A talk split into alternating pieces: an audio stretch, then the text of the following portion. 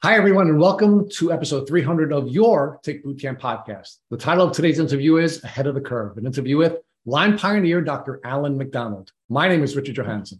And I'm Matt Sabatello. Folks, we want to thank you for following us for 300 episodes. This is a benchmark episode for us. And for this special episode, we invited one of our favorite people in the entire Lyme disease community, pioneer Dr. Alan MacDonald. And you're going to be blown away by the recent research done over the last year by Dr. MacDonald. He's had some recent discoveries about Lewy body dementia and how the scaffolding of these Lewy bodies is actually the Lyme DNA itself. He's also done some research regarding sequestering, which is how the Lyme bacteria itself actually uses your immune response to protect the spirochete. We talk about liver infections and how 20% almost of the acute early Lyme patients have liver issues pertaining to Lyme disease that affect detox. We talk about leukemia and how leukemia is being found now to be caused by Lyme disease. We talk about glioblastomas and brain cancer that we talked about on our previous podcast with Dr. MacDonald and some groundbreaking new discoveries there as well. And finally, we talk about the connection between Lyme disease and suicide and how important it is to better understand this connection. So, folks, we're really excited to reintroduce to you the Lyme pioneer who is always ahead of the curve, Dr. Alan MacDonald. Dr. Alan MacDonald, one of the Tick Bootcamp uh, favorites, uh, quite frankly. This is episode 300 of our podcast. So it's one of our benchmark um, podcasts. And we wanted to have a special guest. And Dr. MacDonald, you're the special guy. So how does it feel to be the special 300th episode guest of the Tick Bootcamp podcast? Well, it's a privilege. It really is the second time I've gotten to uh, be on the program. That's much appreciated.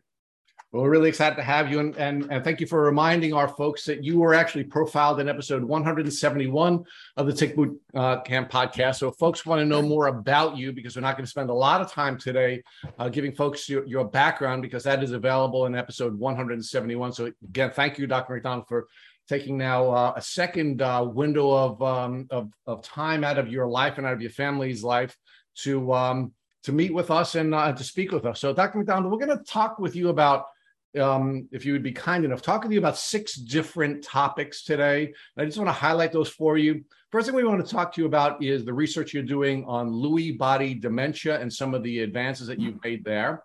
We want to speak about uh, uh, Lyme negative serology and some of the work that you're doing specifically on uh, sequestration.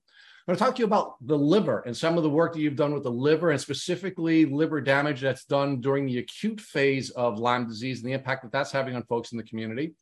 Uh, the fourth issue we want to talk with you about is some of the research you're doing with CLL and leukemia and some of the challenges uh, that Lyme disease is creating in that window. I'm going to sort of do a follow up with you on the research you're doing with glioblastomas because you did give us some really powerful insights last time, but we know you've made some advances on your research and some new findings. And then the mm-hmm. last thing, which of course is really important for folks in the uh, Lyme community, not that any of these are less important, but you've done some research with uh, with a, a, person who had um, who had unfortunately committed suicide, and you made some mm-hmm. findings there. So, Dr. MacDonald, let's let's begin at the top, if we if we could, and let's talk about Lewy body dementia and uh, the impact uh, that your research is having in that arena. And, and of course, folks know that you've been doing this research for you know close to 40 years. You're one of the Lyme pioneers, and a lot of the research that you were doing back in the day was actually ignored. And now you've gone from being the outsider who couldn't get his uh, couldn't get his research published to now being published in mainstream um, research um, you know in, in mainstream research journals so let's talk about first Lewy body dementia if we could. I published uh, just recently uh, a major discovery in um, four patients who had Lewy body dementia and uh, whose autopsy brains were donated to the Paul Duray Research Foundation for our studies. Uh, and we found that uh, the um, body, which is a very small uh, red staining structure that's sometimes hard to see inside of neurons. It's, it's uh, very small, but it, it is associated with neuron death and with uh, progressive dementia. I found that that structure contains DNA. Now, up till this point, it was always thought that uh, the Lewy body was uh,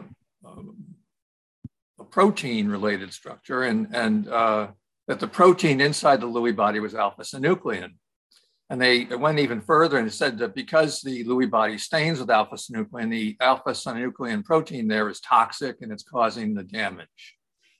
Um, my research has overturned that, uh, turned it on its turned it on its head, and uh, I've discovered that um, alpha synuclein protein, which is healthy in normal brain nerve cells and is uh, present in increased amounts and, and Lewy body brains inside the Lewy body, is actually a DNA, DNA binding protein.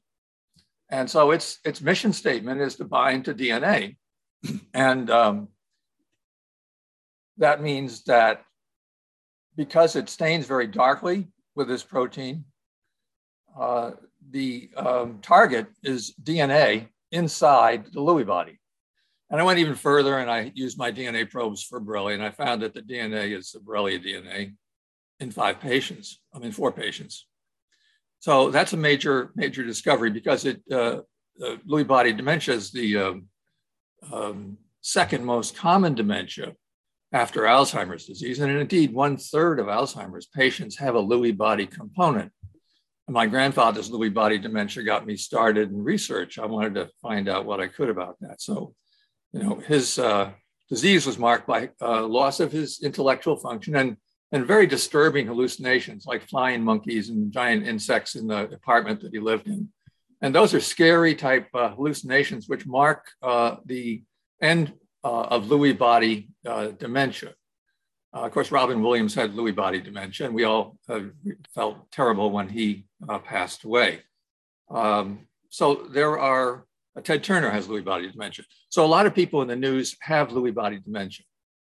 Uh, the wonderful thing about it, if there is a wonderful thing, is it's not related to amyloid at all.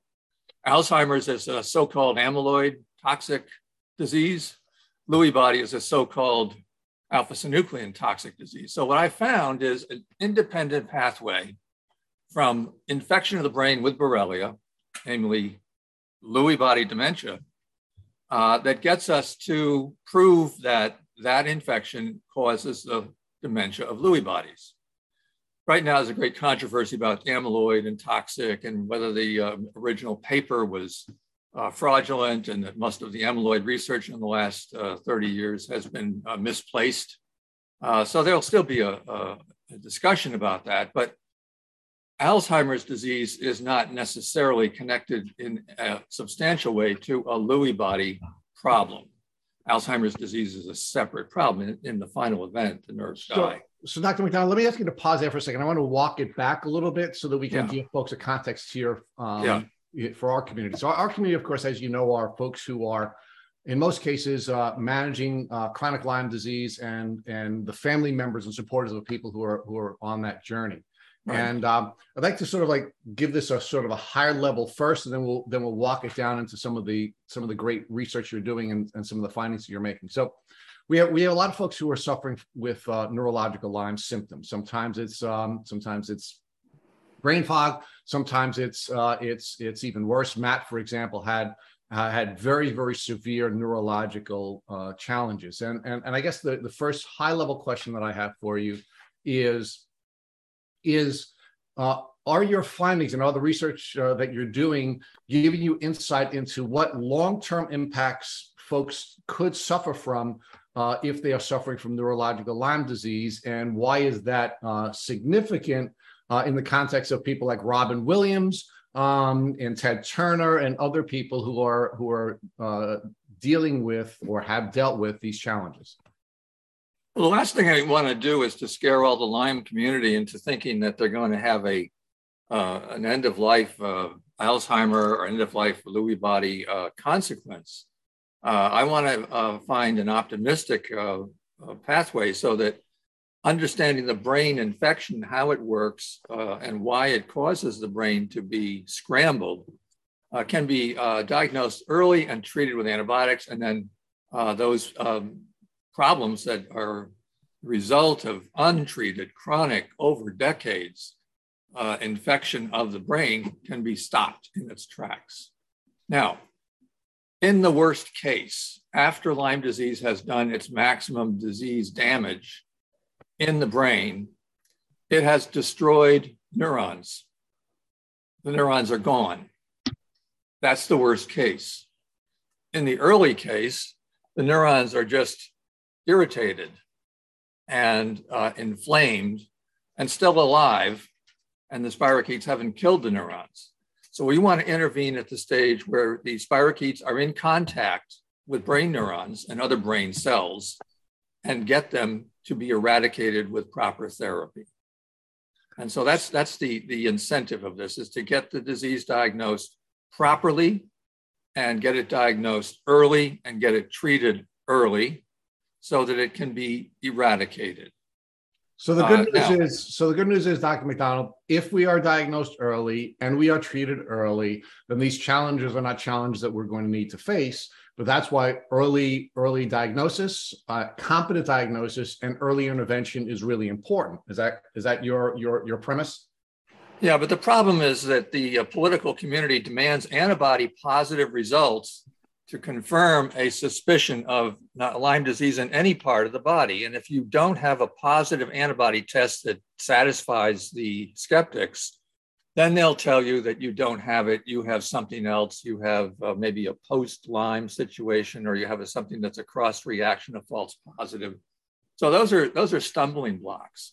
And in part two of my research, which we're going to talk about, I'm going to explain why you can have robust, active, living spirochetes in your system, in your tissue, in your blood, but these will be invisible because the spirochetes absorb all of the antibody to their surface and it's nothing left for the machine to test in the serum. That's diabolical.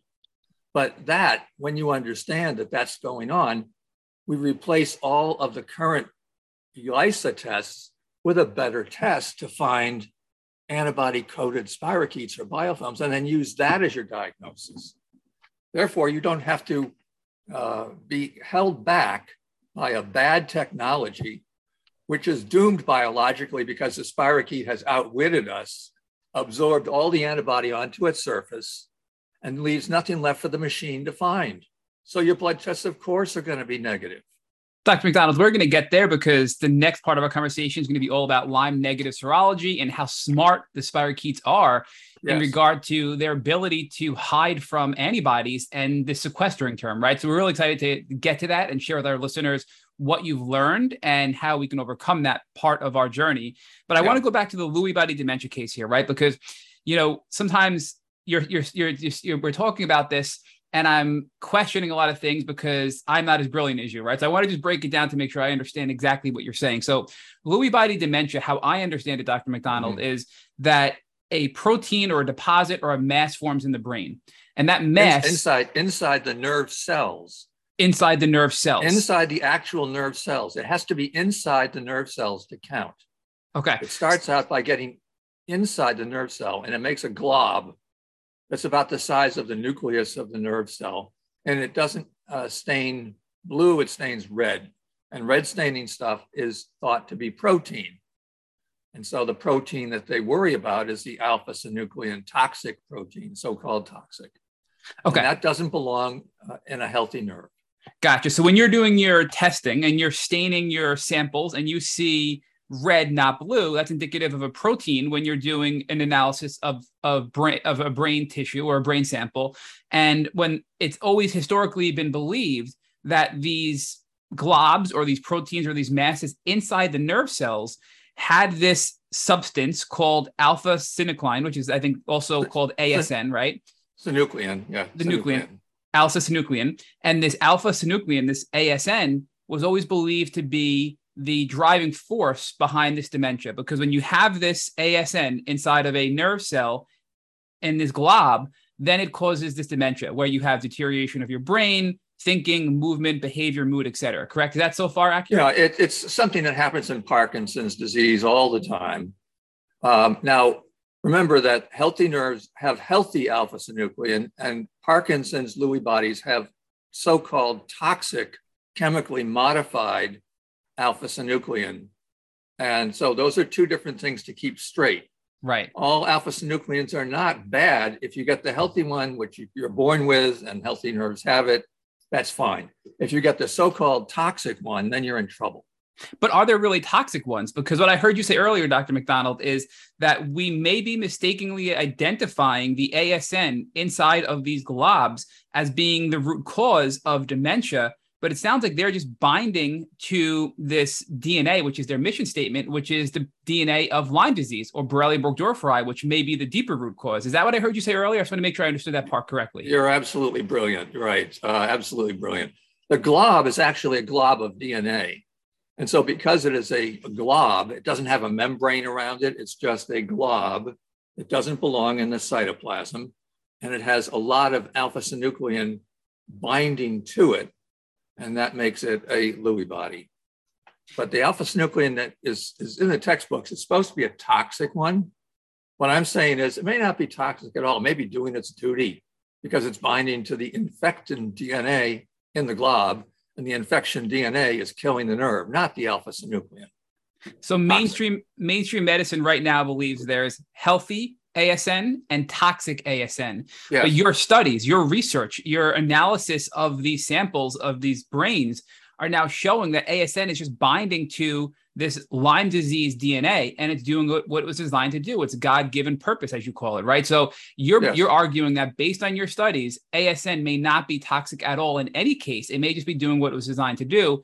And yes. Lyme disease is at the root cause of Lewy body dementia, correct? That's exactly right. Now let's, step aside a little bit and take one look at amyloid. Amyloid in Alzheimer's disease, according to the dominant theory, is toxic amyloid, right? the amyloid is toxic. Well, Harvard has shown that amyloid in Alzheimer plaques is actually an antibiotic, good, beneficial amyloid. It's not toxic at all. And this, this furor over the, over the fraud in, Alz, in Alzheimer amyloid research really shakes the amyloid uh, people to the, to, the, to, the, to their roots because a lot of what they have been looking at with bias may be false, just like uh, alpha synuclein may not be toxic, amyloid may not be toxic. It, it's a major, major, major coup. Change in thinking. Well, I think this is important because sometimes we get set in our ways and people are getting sick and they're declining and they're dying from things. And if we start to understand better what's going on, we can maybe treat these patients, right? Because yeah. if we catch them early enough, to Rich's point, we might be able to treat them and get to the root, which is the Lyme disease, and maybe get these patients better, right? So, yeah, you know, we exactly. know your your testing, your your FISH testing, and all of your stains are really cutting edge and brilliant. And we know you've consulted with Yale and a ton of other universities, still to this day in retirement. But in one of your studies, you know, we we have your study in front of us, which was brilliant. I mean, it was just published right in on August 10th of this year, 2022. All that microbial DNA, globular, liquid, crystal-like deposits inside Lewy bodies in four Lewy body dementia patients, as you talked about earlier. And it's really deep. And Rich and I spent days going through it and trying to take notes, and we still don't fully understand it. So we're trying to break it down for our listeners here to, to understand how deep Lyme disease can be beyond just, as you noted, some joint pain, right? So when you did these studies, mm-hmm. you found so you you you had these brains autopsied and they demonstrated Borrelia spirochetes, Borrelia specific proteins, and Borrelia specific DNA inside of the Lewy bodies, which attracted the ASN. And again, that was, we believe, the root cause, the, the spirochetes. But when you, what do you mean by Borrelia specific proteins, Borrelia specific DNA, and Borrelia spirochetes? Is it, is, is it possible that there's an active, fully functioning spirochete, but then almost like a remnant because we've heard studies from like LymeDisease.org and coming out of other universities that remnants of spirochetes can cause people to be sick as well. And we don't really fully understand what that means. So can you explain to our listeners what the difference between a spirochete, a Borrelia specific protein, and a Borrelia specific DNA identification inside these Lewy bodies actually means to, to our listeners? Yes, uh, the uh, spirochetes that are in the body may be alive for a period of time and then may die. And at uh, that point, then they can disintegrate, and all of the chemicals that are in the living spirochete uh, can be gathered into a glob so that the uh, dead uh, spirochete DNA forms the glob in the Lewy body. It can also be in a biofilm because biofilm is a mixture of live and dead. And most of the protective goo in a biofilm is derived from once living but now dead spirochetes. And biofilms are a marker of chronic infection, but they, they have a mixture of live Borrelia and dead Borrelia. And the live component we have uh, ways of looking at it with DNA and dead component. We can use the same DNA probes to prove that the DNA is, is also still there. Um, the proteins are, are um, a wrapper for uh, the DNA when in a living uh, spirochete. So you have the proteins on the outside, the proteins on the inside, and then your living DNA. But when they die off, you'll have a, rem- a remnant, and the remnant can, can form the glob in the Lewy body case. So these remnants in the Lewy body case can be part of the glob, but also active spirochetes and also biofilms, right? So they they don't discriminate yes. any of these forms.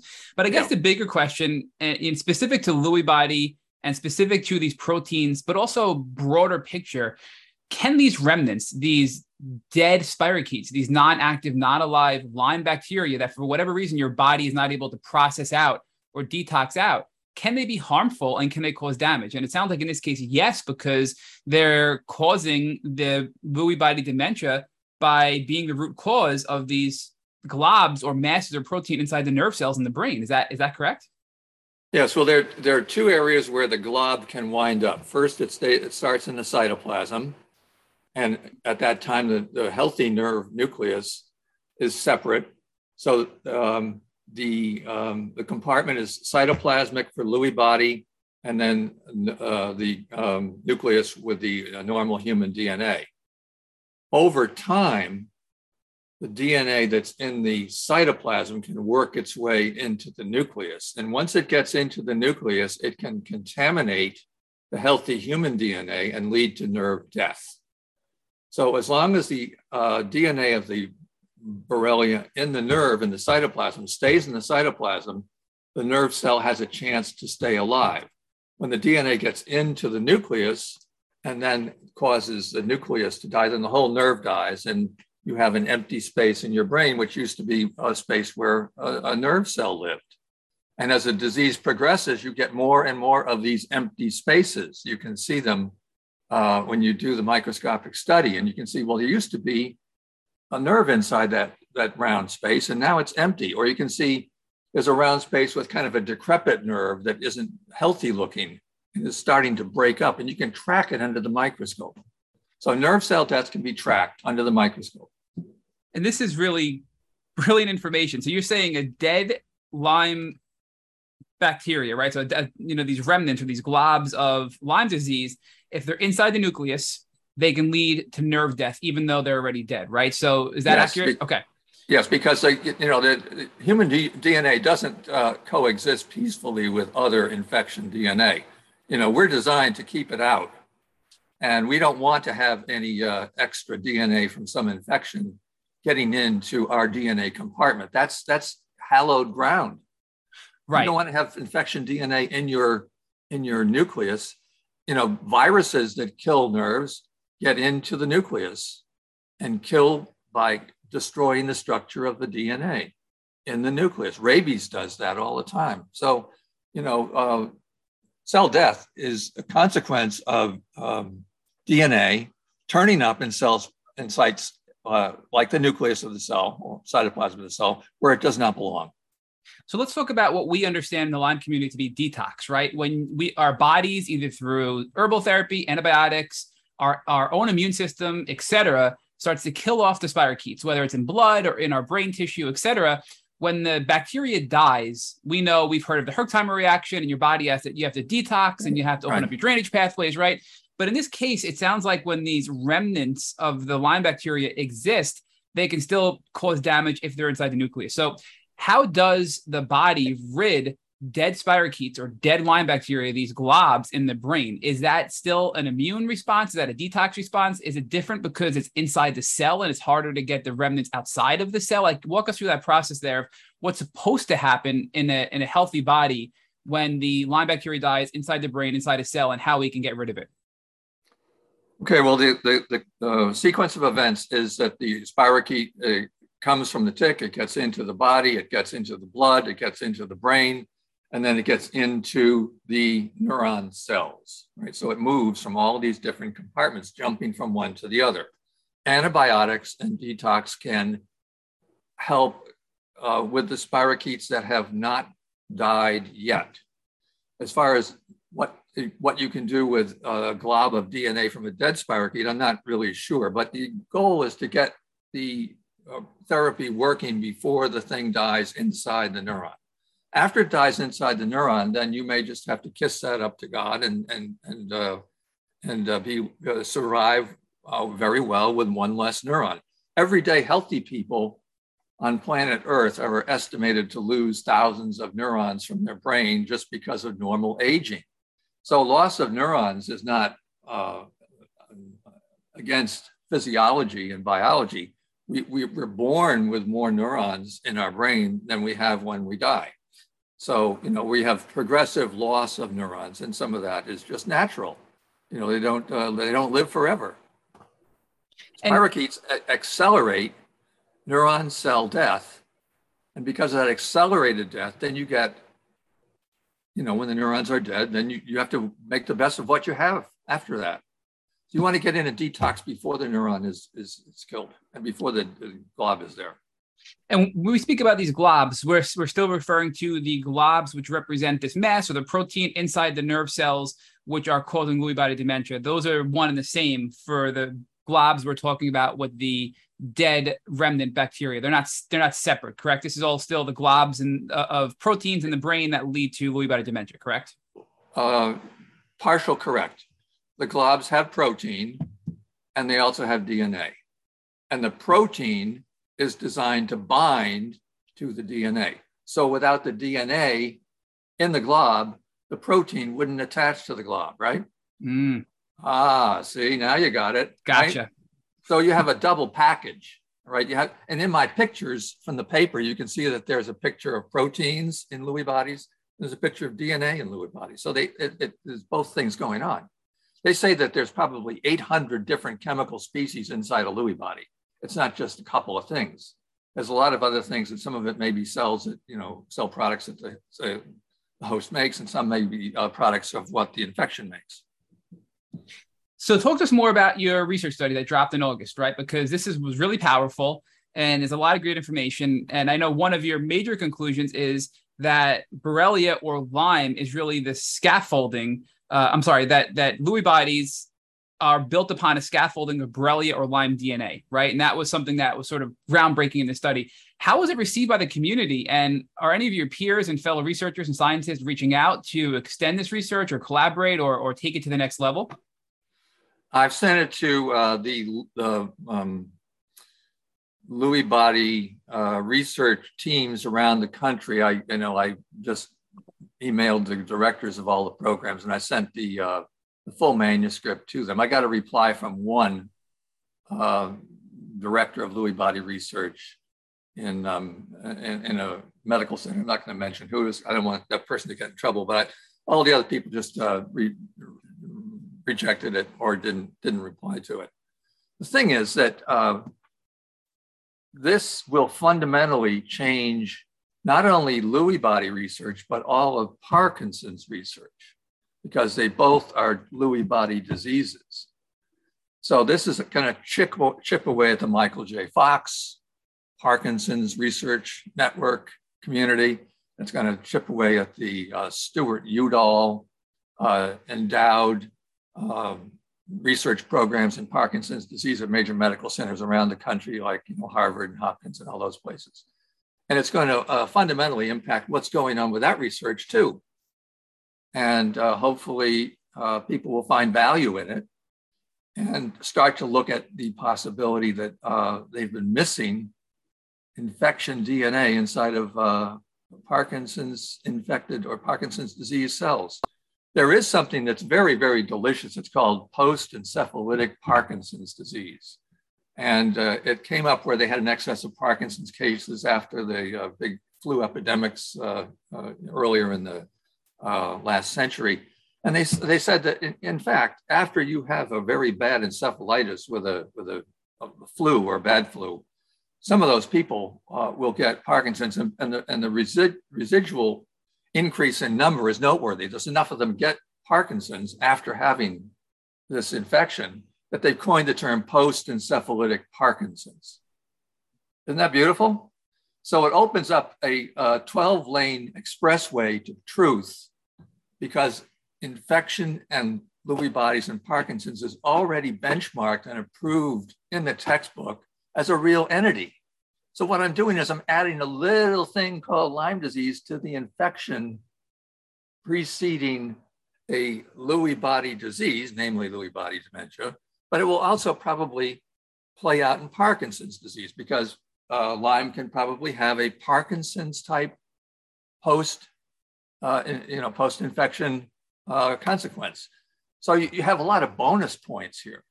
The thing is that if people have invested all the time and money in, in, in the wrong direction for the past 20 years, they're not going to be happy about my research because they have to pay their tuition payments and, and, and you know, make sure that they can, you know, continue to get the grants for stuff that they've been studying, which may not be relevant to the real cause. So it's a major threat to the research community because you have to retool everything in Lewy body of any type to get to uh, uh, approve my, uh, my results. What I find fascinating, though, Dr. MacDonald, is that it's medically accepted in the world that bacteria in general can drive Parkinson's and Lewy body dementia. But when you start to say specifically Lyme disease, which almost 15% of the world population has been infected with, can be a contributing factor. They want nothing to do with you, right? So again, Lyme disease seems right. to be this controversial disease all around. And once again, you're you're clearly and definitively proving the connection, and people are just saying, ah, that's crazy we're not going to believe that. Just like they did to you 30 years ago up until you know the last couple of years when they started to realize you know what this guy's right there's some real stuff here. But i do i do want you to break down parkinson's because we, we understand lewy body dementia. You you know explain what that is simply for us. Can you explain what parkinson's disease is and how it's different than lewy body dementia? And then how your your research and your studies are connecting lyme disease as being a trigger to parkinson's disease? All right well the lewy body in the nerve is essential for Parkinson's. The, the actual anatomy of which nerves get the Lewy body deposits separates Lewy body dementia from Parkinson's. In Parkinson's, it's in the substantia nigra at the base of the brain and in uh, lower areas of the cortex called the striatonigral cortex. It's a big mouthful, but it's not up on the top of the brain where we have a cortex. And in Lewy body dementia, the dementia, the Lewy bodies are in the cortex region and may not be present at all down in the Parkinson's region of the brain. So there's different anatomies that are diseased. The only other, you know, important thing to keep in mind is that many Parkinson's people will not get dementia. They'll just have the movement disorder and the shakes and the, the tremors and the, you know, that's a movement disorder. Now, there's a subset of Parkinson's that gets dementia, but not everybody with Parkinson's and you know the Lewy body is essential to Parkinson's will get dementia. Uh, the cortical part, the Lewy body up on the top of the brain, the Robin Williams type people will have dementia and maybe have a little bit of a shake. You know, he was originally diagnosed with kind of a sort of a Parkinson's thing because he had some shakes, but it wasn't as major as uh, major Parkinson's like, but he had some Parkinson like symptoms. So it was spread across the upper brain and the lower brain. And that's the anatomy, anatomy that defines the differences between the lesions. Once you have the Lewy body inside the nerve, the rest of the biology is as I've described. You got the glob and the cytoplasm, you got the covering of the alpha synuclein protein on the cytoplasmic glob, and the DNA eventually works its way into the nucleus, and then that kills the kills the uh, the nerve cell, no matter where it is. So really, it's all driven by Lewy body, whether it's Parkinson's or Lewy body dementia. It just depends on the geographic region in the brain at which these globs form and impact the person, whether it's just dementia, or I shouldn't say just, whether it's dementia with Lewy body dementia or the movement disorder with Parkinson's, but it's the same underlying uh, we'll call it the same underlying trigger for both conditions, correct? Yeah, it's it's uh, the action is in the nerve cell. That's where the action is, and everybody agrees that the nerve injury is the root cause of each of these diseases, and it's just what what gets the nerve nerve injury going and what keeps it going is where the research is.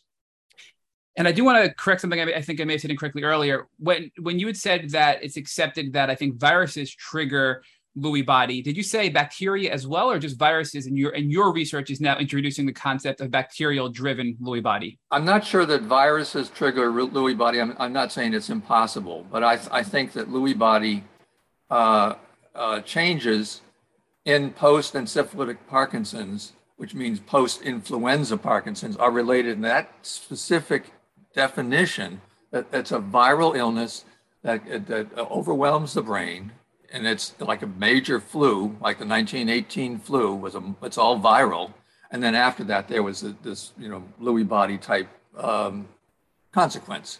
So yes, viruses can do it, but you have to be sure you know what your viruses are, and you have to be sure you know what your bacteria are. You don't want to make a broad, broad, you know, uh, sweeping statement. You want to be very, very, very specific. We're in the era of, era of precision medicine. So we speak with precision and we show pictures with precision and we don't, uh, you know, confuse one category with another. So I think you're saying which specific viruses can lead to it versus which specific bacteria, like Lyme disease, can lead to it as well, is what you're saying, correct? Yes.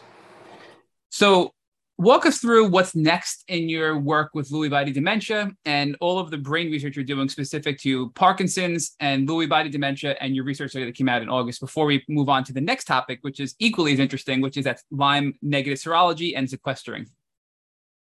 Well, unfortunately, I don't have access to any Lewy body Parkinson's type tissue. I don't have any Parkinson's in my uh, uh, collection of cases for study. It doesn't mean I can't get some, but right now I've been studying just the Lewy body dementia thing. And uh, in order to get four cases, it took me six years. That they're not standing on every street corner. And uh, you have to be very lucky sometimes to get a brain autopsy that has a, a patient who was suffering from Lewy body. All of my patients had the two key features clinically, and that is that they had a demental decline and they had very, very scary hallucinations. You know, very scary, you know, flying monkeys and, and giant insects and other things, very scary things. That's one of the things about Lewy body dementia, which people often have is a scary, scary hallucinations. So uh, when I get the chance to study Parkinson's, if uh, I can get my hands on that, I will look uh, just as I did with these uh, other Lewy body categories. Right now, I haven't gotten a chance to do that. So now let's talk about another really important topic in the Lyme community, Dr. MacDonald, which is uh, testing. Testing is a huge issue. And even within the folks in our community, there's a constant debate about whether or not you actually have Lyme disease if you do not test positively. In fact, I recently responded to um, a young woman who commented on one of our social media posts who said, Get over it if you don't test positive, you don't have Lyme disease and you should be looking somewhere else. And, and we had an interesting exchange with this woman.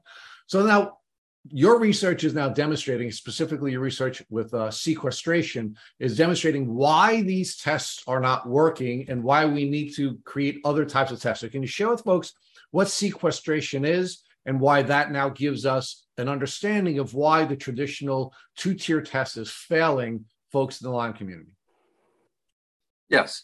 Uh, the antibody uh, that the machine can see, and all of our tests, for all intents and purposes, are machine readings of serum, uh, need to have enough antibody in the serum for the machine to detect it and produce a color reaction, which gives you a number and then gives you a result. Now, in addition to people who have low antibody levels, real disease, but have low antibody levels because they're on steroids or they're sick or they have cancer or they got a very uh, advanced uh, uh, infection, which is suppressed immune system, or they have an immune deficiency, born with it, uh, or they're a young uh, pediatric patient, they haven't got their mature system uh, going with the immune system. All of those things can um, terminate in a, a, blood test which is flat out negative. And um, I started the blood test myself, uh, or I, I, was early involved in the blood test when it was uh, using whole spirochetes smack dab uh, placed on glass slides. And what we would do is we'd make uh, little rounded areas of uh, deposition of whole spirochetes on glass slides, and then take the patient's serum and, and layer the serum over and see if the um, fluorescent marker for bound uh, patient antibody to spirochetes was bright enough to pass through dilutions from 1 to 8 to 1 to 256 to 1, 5, 12, and, and higher dilutions. That work was all done with a microscope and a, a single human person, me, looking at the fluorescence of the spirochetes that had bound the antibody and seeing if it's bright enough to see after you dilute it 256 or 512 or 1024 times. The higher the dilution that you would see would be the result of a positive test. Anything that was less than certain cutoff, usually it was 1 to 64 early, and then we made it 1 to 128 dilution. If you got past that, then you had a positive test. All right, now we know then that spirochetes, live spirochetes, grown in uh, the laboratory and then smacked onto glass slides will bind antibody. That's the, that's the way the test is. Right now, ELISAs use pulverized, uh, you know, vaporized almost proteins, but they don't use whole spirochetes anymore. So you don't, you never see the whole spirochetes. The number of um, uh, uh, opportunities for the, the thing to bind are, are much better on a whole spirochete than a little puree of protein in a well. Now, it took me about 40 years to figure out that this whole spirochete test, the immunofluorescence test, taking out the antibody from the serum applied to it and producing a fluorescent signal could also be going on in the body of people who have living spirochetes still circulating in their blood and in their tissue. Those spirochetes will bind Lyme specific antibodies. Yes, Lyme specific antibodies will bind to whole live spirochetes in people who are chronically infected. So it's not new science, it's rediscovery of old science. And because spirochetes are solid and serum is liquid, when you uh, get your blood ready for testing, you have to clot it. And then the tube is centrifuged, and there's a little separator, and the, the clot and the fibrin and all of the solid spirochetes will go down to the bottom of the tube, and the only thing left at the top is the serum, right? Now, if the spirochetes have already bound all of the antibody in the whole blood, which they're supposed to do, that reduces the amount of antibody left in the serum compartment significantly. That's, tr- that's trouble number one. Trouble number two is that there are biofilms in chronic infection, and biofilms are hundreds of spirochetes living and dead. And you don't have to have a live one anymore. You can just take the protein on the biofilm surface, and that's like a sponge. And it pulls antibodies onto its surface.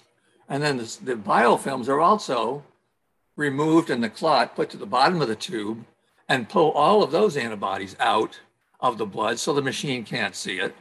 And then there's the tissue spirochetes and the tissue biofilms in chronically infected people, which is even huger than the stuff in the blood because tissue outnumbers blood by a certain amount.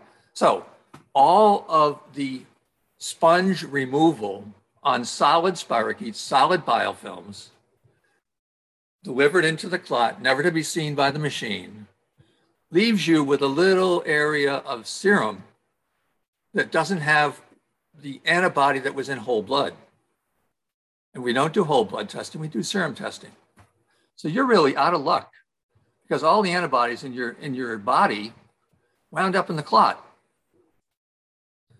And I can show in whole blood that spirochetes alive in whole blood, which are invisible, have bound Lyme specific antibody and they glow in the dark. And biofilms in whole blood bind Lyme specific antibodies and they glow in the dark. And all the stuff that glows in the dark is inaccessible to the machine. No longer in the serum, it's in the solid phase. So our that's, tests that's are... that's pretty scary for all the reference labs, isn't it? All the labs that do all the testing, right? And do all of their quality controls for machine reading Lyme testing should be having uh, some kind of a gastric distress now because they have done with a technology. They've perverted a technology, which sounds really slick, but is biologically fundamentally flawed. Because the spirochetes pull the antibody out of the serum and there's nothing left for the machine to read. Or the antibody is so low that the machine reads a low reading when it's actually all in the clot, attached to the spirochetes, attached to the biofilms, pulled out, or attached to the tissue, never, never even in the blood. But we knew this, and yet we still decided to modernize, quote unquote, and automate, right? And just put our blinders on to the fact that this is something that's going to take the quality of the test and destroy it because it's cheaper and it's it's probably something that's worthwhile financially to do and taking the human element out of looking at the whole blood. Is that is that kind of where this is all coming down you are absolutely spot on. And you know the medical industrial complex is going to have me killed for this i may be i may be found in a dumpster somewhere because i've discovered this. And you know uh, IGeneX is going to have to go into, uh, you know, laundering uh, uh, and ironing shirts uh, because they're not going to be able to uh, make their mega millions unless they do a biologically correct test, and the machine test right now is biologically incorrect. So let's expand upon this a little bit further because how I understand antibodies working with pathogens in general is your immune system will generate an antibody response to a foreign substance. The antibodies will hunt down and target the pathogen. So in this case, the spirochete. And then the antibody will then go in and attack and kill it. But it sounds like what you're saying, Dr. MacDonald, is in Lyme disease with spirochetes, the antibody will hunt it down, but instead of killing it in many cases, just coats the bacteria and doesn't That's kill it. That's right. It's cloaking it, it's coating it, it's not killing it, unfortunately. And because there's a lots of reasons why the, the killing stage doesn't happen in chronic Lyme disease. But you know, there's something called complement protein. Complement protein is one of the things that punches holes in cells and kills them. You know, if the immune system targets a, a, a bacteria or, or a bad cell and it wants to have it killed, the complement proteins come in and they actually punch holes in the cell and, and, and kill it. Spirochetes are known, Borrelia spirochetes are known to be coated with complement proteins. So then the immune system will, will be, you know, flying over like a drone and they'll look down and say, well, there's, there's complement. That's not trouble. I'm not going to do anything to that. I'm going to, I'm going to pass it over, you know? And uh, so the immune system is, is deceived by complement coated spirochetes, just like it's deceived by antibody coated spirochetes. It's deceived. It is blinded because they're cloaked. Yes. Cloaking is, is common. And so cloaking is also what we call the sequestering, right? So, well, no, sequestering is slightly different, but it's a type of, of sequestering. But yes, it, it is in, in, in one, fa- in one sense. But sequesters are, um, you know, the immune complexes of Schutzer, and, uh, uh, you know, he reported those things back where the antigen that's dissolved in the serum uh, binds to the uh, antibody and makes a, an immune complex. And until that is broken open, you can't detect the antibody more, anymore because the antibody is already bound to a, a, circulating protein in the blood. And the only way you can find it is to bust it open, and then you have free, unbound Lyme antibody, which you can actually measure. So it's a little bit of a difference, yeah. So sequestering actually means that the antibody is doing its job and breaking down the spirochete and killing it, but then it's forming into this like this little ball where it's now not being recognized via blood test. Is that what that means? Uh, not exactly, no? but you're in the right direction. The, the, the antibodies may not be effective in killing for separate reasons than than sequestering uh, you know, yet in order for the antibody to do its killing, it has to have some help from its, you know, friendly neighborhood complement. And if the complement is disabled, then, you know, it can't kill anything. It just coats it and it, it, it, it decorates it like frosting on the cake. And it goes around and instead of killed, it, it's a sponge. And the sponge is pulling the stuff out of serum so that the machine can't see what's in the body, which is on the solid surfaces of the infected particles and biofilms and in the tissue. Sponges have pulled all of that out and there's nothing in the serum that, you know, unless it's a huge, huge amount, then you miss all the ones that are biologically positive because it's been sponged out by these solid things. But at some that point, di- your immune system. That is diabolical, isn't it? that is, that is evil. Yes, that is. That is diabolical, isn't it? It is very diabolical. But I mean, at some point, your immune system has to think, I don't see any more bad stuff. I don't see any more Lyme bacteria because it's coated in, in the antibody. So does your immune system eventually stop mounting an immune response to Lyme disease because Lyme is flourishing and going crazy in your body, but just coated or cloaked in antibodies. So your immune system thinks all is good. You're getting sicker and sicker and sicker because spirochetes are flourishing and they're just coated with antibodies. It sounds like. Is that true, or does the immune system never stop pumping no, out the antibodies? It's much more complicated than that. Actually, spirochetes are dirty, dirty things, and and and during their lifetime, they're continually shedding proteins and stuff from their surface, and that is soluble that's not solid anymore. It's, it's shed from the surface of the spirochete. So if you look at a picture of a spirochete in, uh, you know, in our laboratory setting, you'll see that you have the cylinder and then you have a lot of uh, debris uh, dots of uh, shed protein. And those, those proteins can do bad things with antigen antibody reaction. So it's, it's not the simple uh, equation. So your body's always pumping out these antibodies for the most part because responding to the shedded spirochete and it's Look, constantly yeah, being absorbed by the spirochete yeah. itself to coat it. Antibodies respond to pro- respond to foreign proteins. Gotcha.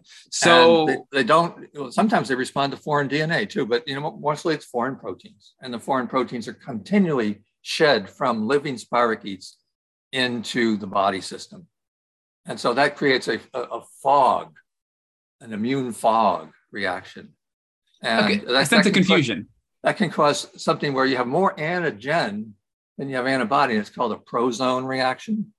And a prozone reaction is one of the basic, you know, medical school first year uh, things you have to learn about. It's like antigen excess can produce uh, immune testing negative results unless you dilute enough to get rid of the excess antigen so you can find the antibody.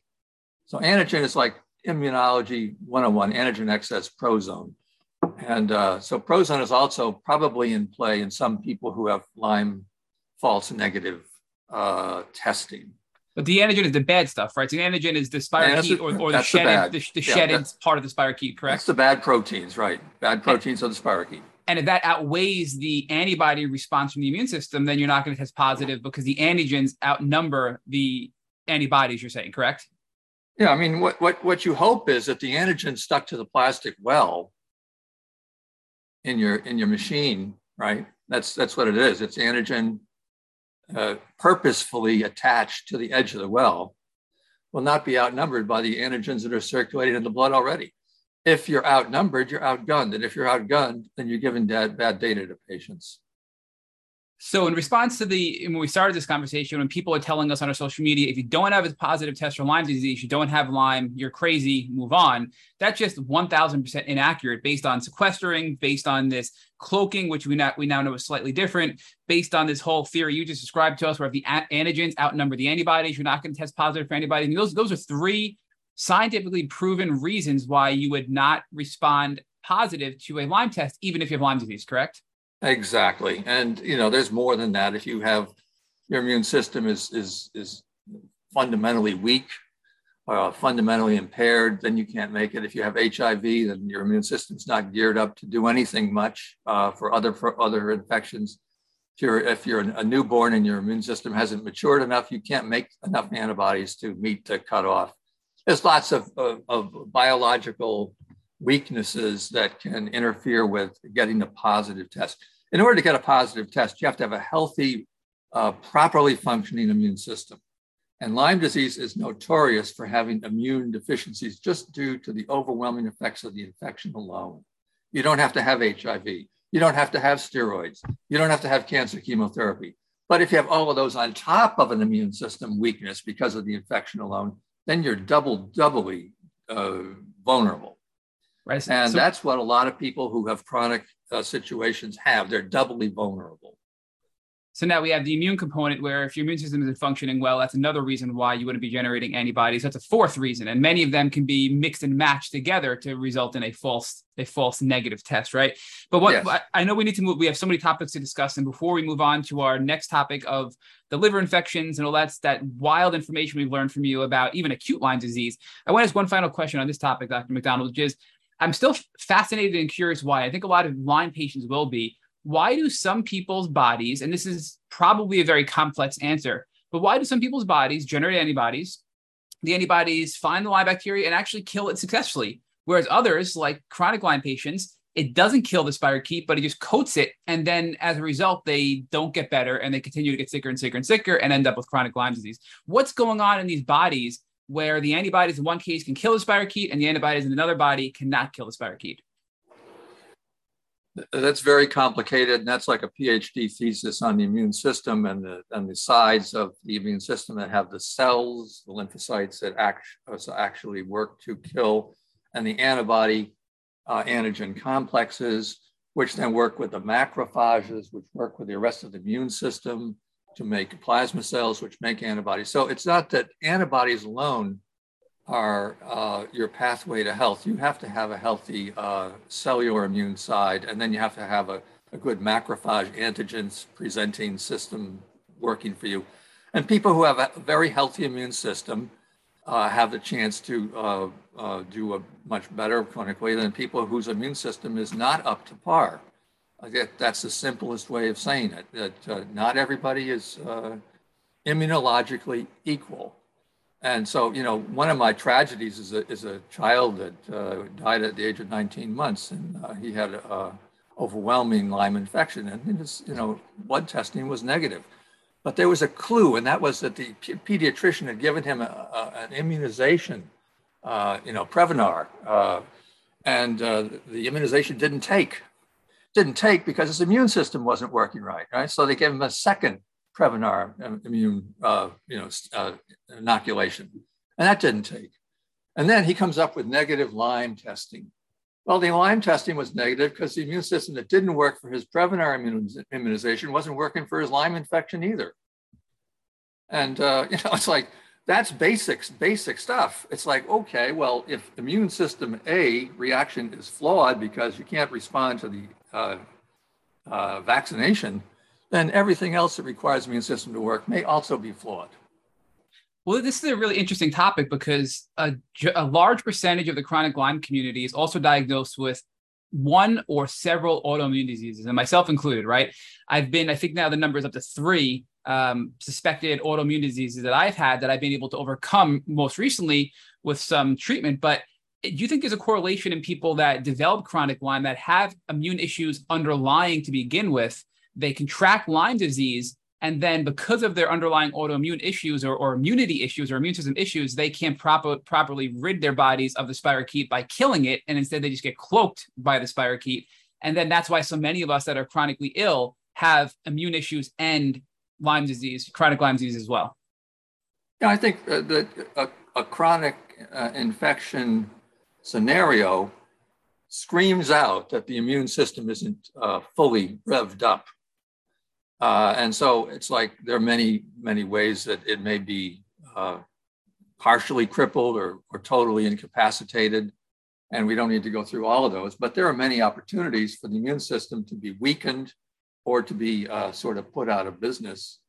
And you can, you know, knock out the T cell side, you can knock out the, the B cell antibody side, you can knock out the complement side.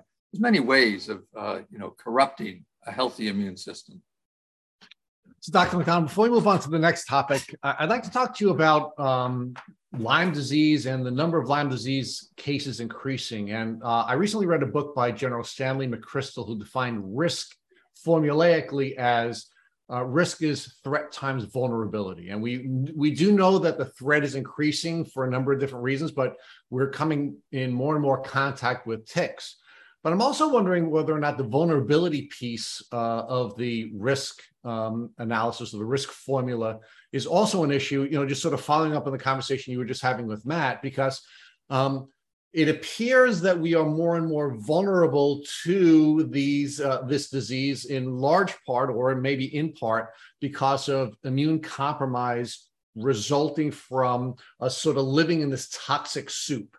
Um, so, can you talk to us about uh, whether or not you believe that we are becoming more vulnerable as a result of sort of the lifestyle we've created for ourselves collectively, uh, and whether or not that may be the reason why, or one of the important reasons why so many more people are being diagnosed with Lyme disease?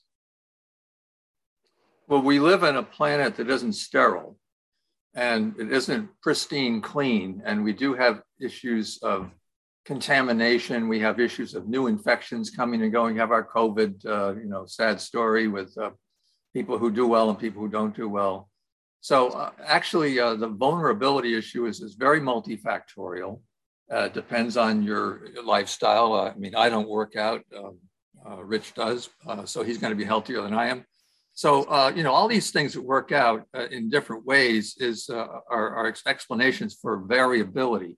I think that um, the number of uh, ticks per unit area in various parts of the country seems to be increasing. It seems to be moving. We know it's definitely moving across into Canada. Canada used to have it as a rare disease. Now it's like an epidemic. And all the things that we had in the 80s on Long Island when we were living in tech heaven near Shelter Island, where the Lyme tick was first uh, described, we were, we were like less than 10 miles from Shelter Island. So we had like uh, ground zero uh, tick um, um, disease because we had a lot of ticks.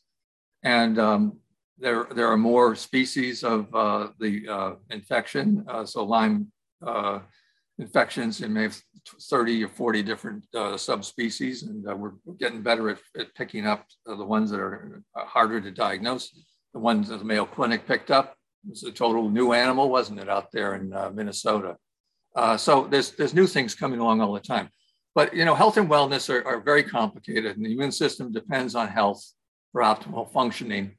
Uh, but uh, superimposed on that is that the uh, uh, background infection in the community uh, for various things, not just uh, Lyme, but you know, viruses like COVID and other things, can also participate in, in having a, a bad outcome. And then toxicities and things that are uh, in the water or in the air that we are exposed to and we don't, we don't really know about, but they, they do have an impact. So it's very, very complicated. So on the threat front, you're arguing that, of course, there are more ticks, so we're more likely to come in contact with ticks, and we're more likely to come in contact with ticks on a regular basis. But you're also arguing that because the uh, the bacteria itself is changing and we're finding more and more strains of this bacteria that the threat piece of it is increasing. And then on the vulnerability piece some of it is lifestyle. Some of the some of the lifestyle um, choices we are making as individuals. Some of it has to do with all of the different chemicals and EMFs and other things our bodies are coming in contact with, but also we're becoming more vulnerable because we're coming in contact with a more diversity of viruses and and and, and bacteria from other sources that are of course compromising our immune system. So it's really you know, yes, it's toxic soup, but not all of it our own making or not directly our own making because we have we're coming in contact with all kinds of other um, uh, biological agents that are natural that are also becoming immunocompromising or causing us to becoming more immunocompromised and therefore more vulnerable to the to the threat. Yeah, no, we're going to hit uh, liver, we're going to hit chronic lymphocytic leukemia, we're going to hit glioblastoma, we're going to hit suicide as, as horrendous situations for patients who, you know, have those. All of those in common have the double infection common link. So years ago, we had one uh, which was Lyme Borrelia burgdorferi to worry about. Now we have Lyme miyamotoi and Borrelia burgdorferi. And all of the next four cases are going to be examples of people who got double infected with miyamotoi and with burgdorferi. The double infection led to uh, more severe and more significant disease than possibly a single infection might do. All right, so let's let's pause there for a second because one of the things that we quote you about all the time, uh, and you probably don't know how much you influenced me in that, but we literally quote you probably every week on this podcast. If you didn't know that, uh, and and one of my favorite one of my favorite uh, MacDonaldisms, if I could if I could use that term, is uh, is the divorce from the word Lyme. Right? I mean, yes. you had argued very powerfully in an article you had written for LymeDisease.org, which is is again I, I think one of the again most brilliant pieces you've written, quite frankly, is that we need to divorce ourselves from the word Lyme disease because Lyme disease is essentially a disease without a definition because it's so many different things. So you right. were you were one of the earliest people back in the 80s, in the early 80s, that recognized that that Lyme disease really is a polymicrobial disease that has you know yes. a, a, number of different permutations and by using yes. the sort of single term Lyme, we're putting ourselves into a box where we have a disease right. without a definition right so let's yes. let's let's discuss that in a little bit more detail because now you're starting to show the brilliance of your observation about the need to be divorced from the word uh, Lyme disease because the next four topics we're going to talk about are all really polymicrobial diseases, but in this case, you've been identified two different strains of the same bacteria, which when they come together create substantially more havoc in our body and make yes. us more likely to become very sick than if we just had this one bacteria right so let, let, let's let's talk about let's talk about the liver in, in, in this context because I think you made a you know a really powerful transition for us. Thank you for doing that. It makes my job easier. Um, so so the liver the liver issue um, is a big one here in in uh, in the Lyme community and something we see all the time on our social media. We talk about all the time the importance of the liver and the and the role the liver plays in detoxification and how you know again you, and you just talked about how important that was in the brain, but of course everywhere. So let's first talk about the liver and what the function of the liver is. And then I'd like to take you to a second step and talk about how important it is to have a healthy liver so that we can go through the process of killing and detoxifying. Yeah, the mission statement for the liver uh, is uh, that it uh, purifies um, the blood. It uh, regulates uh, levels of important uh, chemicals in the blood, like you know cholesterol and lipids. it so it has a filtration function. Uh, it has an immune function. Uh, there's special immune cells in the liver, which are not found anywhere else uh, in the body.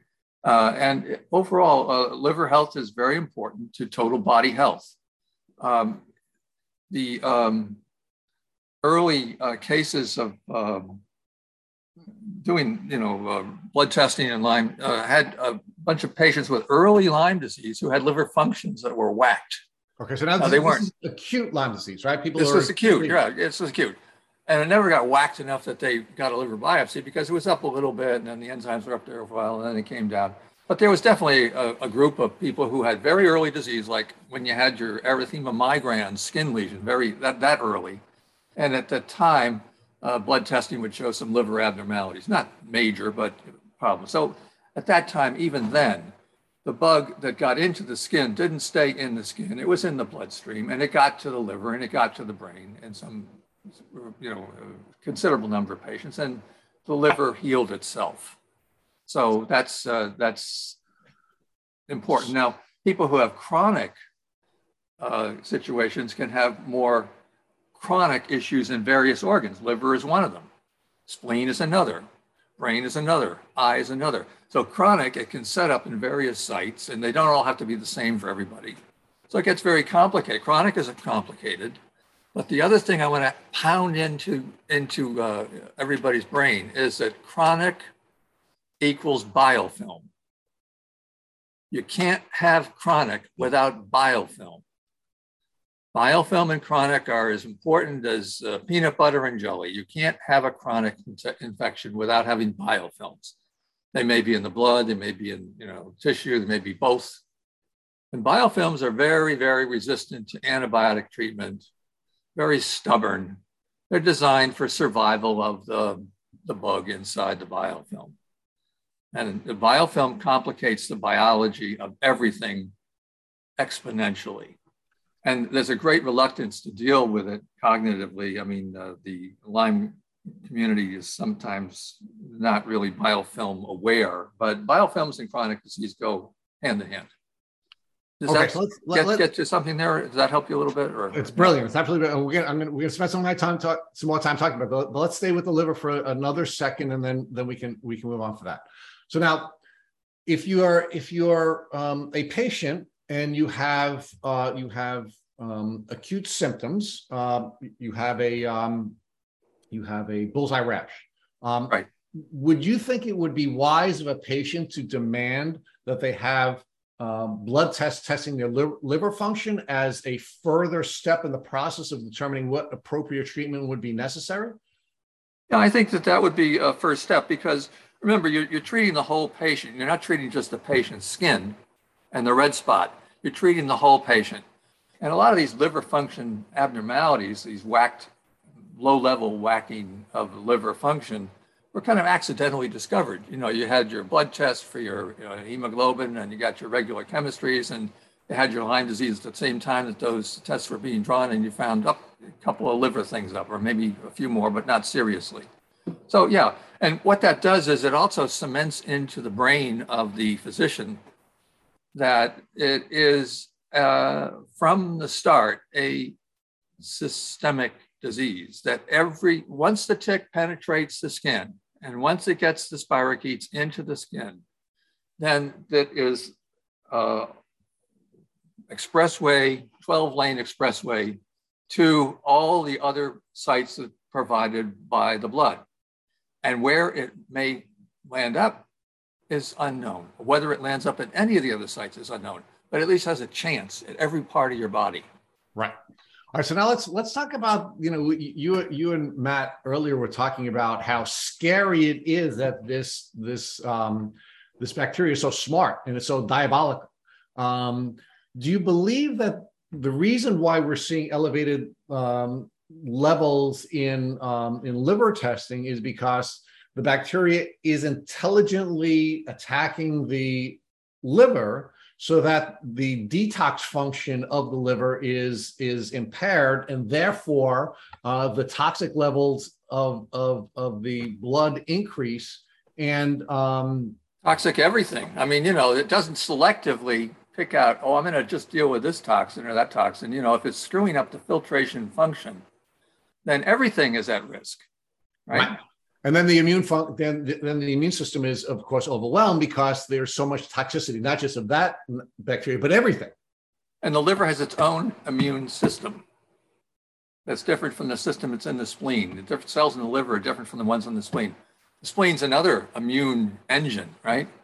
And so the spleen can also get, and the spleen is also a filter, by the way. All the Babesia organisms in the world are taken out by the spleen, not the liver, right? So let's give the spleen a little uh, applause too. Uh, so remember, we have a, a, cooperative system and we're not treating just a skin lesion or tick bite. Dr. MacDonald, I just want to point out again, I know you and Rich touched on this, but in uh, in the study done through Yale University, who you did some work for with this uh, particular information and research you sent over to us, 19% of people with acute early Lyme disease had liver issues as a result of Lyme disease, correct? That was early on. Early, early on. on. Early on. And then some of them become more chronic, more severe, but not everybody gets disease that's bad enough to get a liver biopsy. Right. You know, you have to have pretty really major chemistry and major symptoms uh, in order to get a liver biopsy. So all of the things that are going on in the liver are underneath the radar because we don't biopsy the liver in healthy or mild liver abnormality patients. You know, we don't biopsy it. So we don't know what's going on. Understood. And, and I think a big part of this, though, is as Richard said, that people that are having liver issues, when they start to treat Lyme disease, they become toxic, right? So this is, I think, a precursor. So Lyme is damaging the liver. Again, it's so smart. And then all of a sudden you start to kill off bacteria. You need your liver to, to function properly and you become toxic and it creates all these issues. But I do want to focus on, you know, some of these terms here, right? Because we've heard about terms like hepatitis, liver infection, liver inflammation. I think one of them that we, you referenced is granulomatous hepatitis, right? Can you explain to us what does this actually mean that we're finding spirochetes in the liver in these granulomas, right? Which what are they? They're just are they just these are like balls of of like blobs in the liver that are, are inflamed because of having spirochetes there? If you could give us some details to exactly what you're seeing in the biopsied livers, the ones that you were studying and the ones that were done through this research at Yale. Okay, well, a granuloma is a collection of cells that may include the uh, host uh, white blood cells, the host macro- macrophages, giant cells that are there to uh, uh, eat uh, infection. So granulomas are, are the uh, cells of the body trying to eat the infection, trying to contain it, trying to hold it in an area which is, is becomes a, a, round ball. Um, so that's a cellular sort of a round thing, and it's a special kind of inflammation. It usually uh, well, it almost always in, in, in, indicates an intracellular infection. So they can have infections where the bugs live outside the cells, and infection where the, by, uh, the cells get infected on the internal side, and, and bugs are in, inside. And so granulomas are indicating uh, intracellular infection. But so hepatitis they- that, that has uh, some Lyme connection, uh, we, we reported one case where the granuloma pattern was there in the patient and the patient was treated and the patient did well. That patient, however, had been called quote, an autoimmune patient. And because autoimmune patients and liver disease mean you get your name put on a transplant list, right, for liver transplant, because that's what autoimmune liver disease winds up with, you get, uh, you know, a, a, slot on the uh, transplant list. In fact, the patient had infection and had a disease which, although there was no other explanation, they said, well, it's got to be autoimmune then. You know, autoimmune liver, it's bad liver. We know what the disease is. Let's call it autoimmune. Let's put her on the transplant list. See how the sloppiness of thinking gets out of, out of control? But now what's wild about that is if if that patient were to get a transplant, you know, oh, yeah. liver, it would have come back, right? Possibly because yeah, the Lyme yeah, systemic. Right. We, we don't have to go there either. But we don't want to unnecessarily transplant people for quote unquote autoimmune disease, which is actually infection. We don't want to do that. That's and, that's a no-no. But the work that you're doing and the work that Yale's doing is finding that these liver issues, the liver inflammation, these these nodules in the liver, right, the granulomas, et cetera, you're finding Lyme disease in, in the liver. And not only you find finding Borrelia burgdorferi, but as you told Rich earlier, you're finding Borrelia burgdorferi and Borrelia, I think, miyamotoi in many cases as being the driving force together to create the liver issues. Is that correct? Yeah, no, these are creating severe liver issues, and that's a very small fraction. The total number of liver Lyme things that have been nailed down with, with research reports is under 10 in the world's literature. So there'll be people who will never see a Lyme liver patient in their entire practice because it's right now, fortunately, rare situation. And the infection uh, interferes with the proper metabolic and chemical and you know physiological function of the liver so that the enzymes of injury related to liver injury go up in the blood and they go up to a high enough level that they're they're called a, a high abnormal you know result that's that's lyme hepatitis uh, infection causing chemical disturbances in the liver. And fortunately, right now, it's a relatively rare condition, but it's a model for what's going on in people who have lesser degrees of inflammation and lesser degrees of infection who don't get up to that high, high level of abnormality in their liver testing results.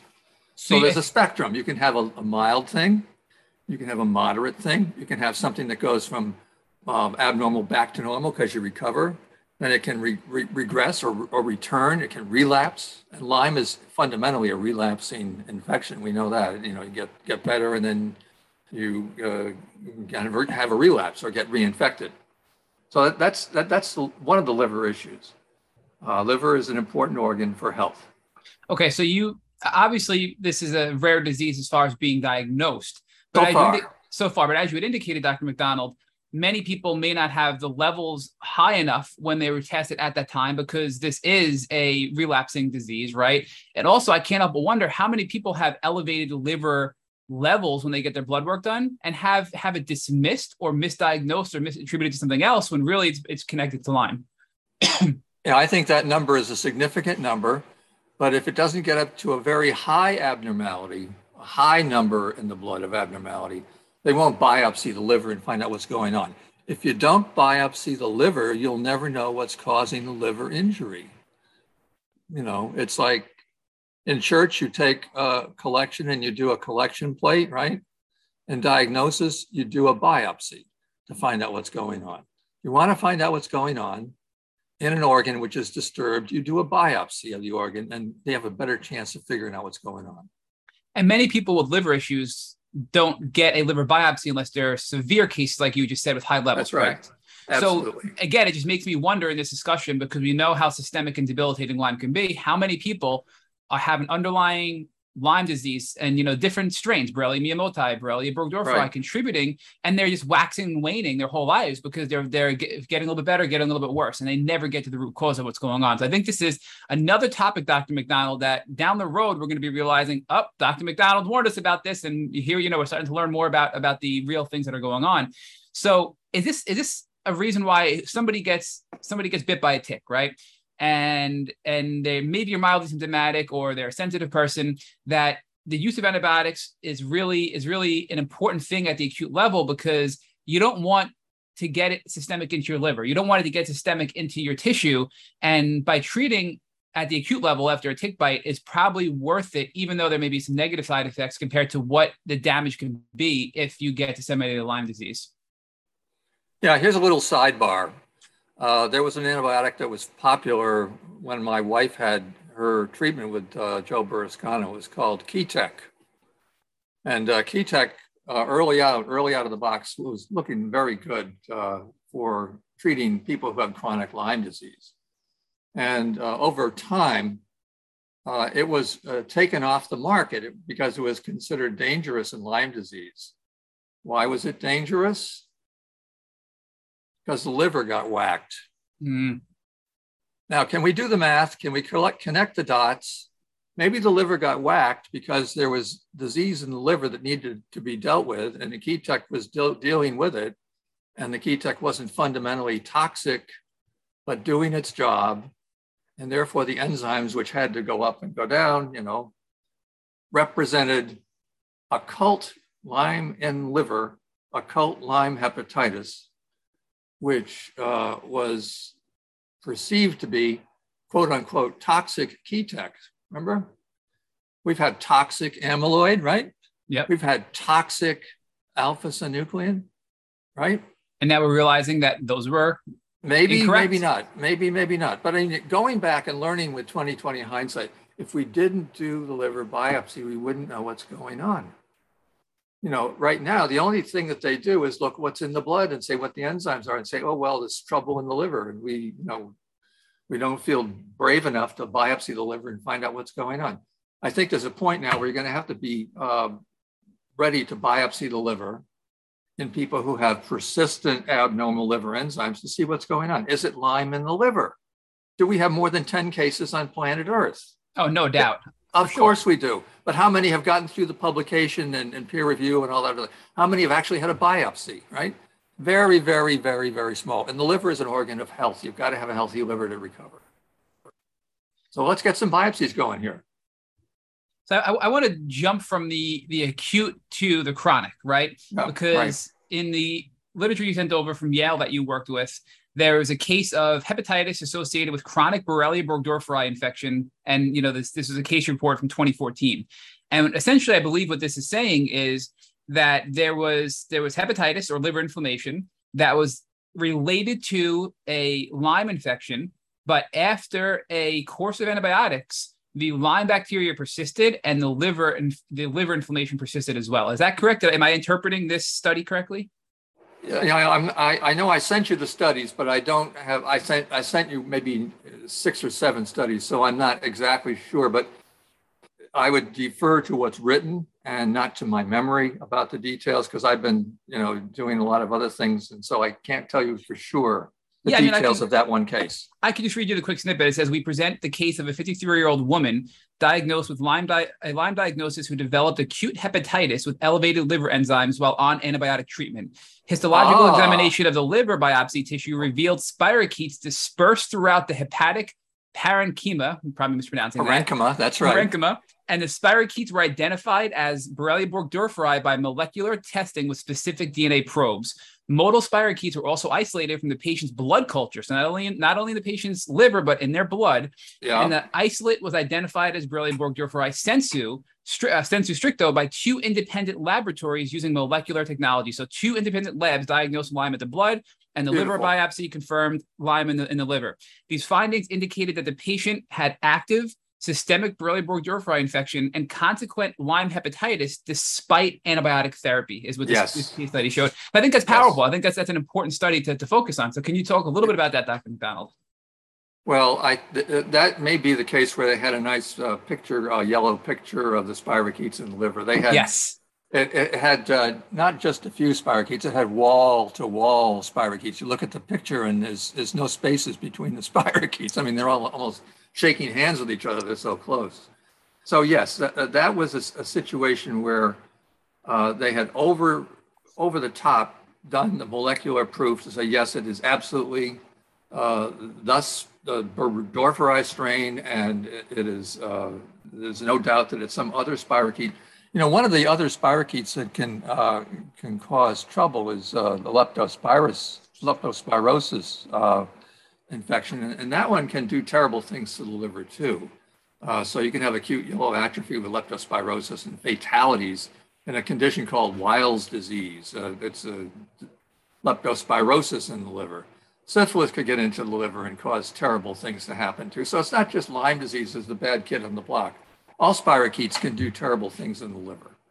And you have to be aware of it and you have to uh, uh firm it up with a biopsy because you can't with blood testing tell whether the spirochetes are just in the blood or in the blood and the liver. You can't tell. And if it's in the liver, you want to treat them appropriately.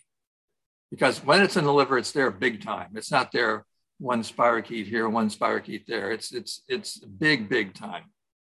And it's a perfect thing because the spirochetes need, you know, fatty things, and the liver is the, you know, the gatekeeper for fatty things to keep keep things going. So liver extract has actually been used in some culture medium to enhance the reliability of growing spirochetes from blood uh, in some cases. So, you know, liver, liver is uh, important. But I think this study also proves that the it persists, right? Because there's this term yes, out there persist. that Lyme persists, right? Persistent right. Lyme or chronic Lyme disease. Hey, I treat with antibiotics, but I'm still sick, which we know to be right. true. But right. this this study out of Yale that you've you, you know you've worked on is definitively proving not only that chronic Lyme exists in the blood, but you know, with two independent labs, but also chronic Lyme exists in the liver, correct? Yes, big time. When it when it gets to be, you know, ensconced, you know, entrenched, dug in, right, in the liver, uh, yeah, you're not going to have one here, one there. You're going to have many, many spirochetes in the cases that we've seen so far. It's a high infectious burden in liver situation and not to get too technical with the forms, but this has always fascinated Rich and I. And in your all of your photos and in your your research studies with the liver biopsies and even the, the blood lymphocytes, which you're going to get to next, you talk about different forms of the Lyme bacteria that you're finding in your, you know, you're in the laboratory environment and using your FISH testing. So you talk about the whole sp- the whole spirochete having a granular form, a cystic form, a biofilm form, and I believe also like a straightened form and you know, can you just explain to us what these different forms are? Because you know, we've heard that the Lyme disease bacteria can you know shapeshift, where it can it can evade the immune system and evade the antibodies by going from a spirochete to you know something benign.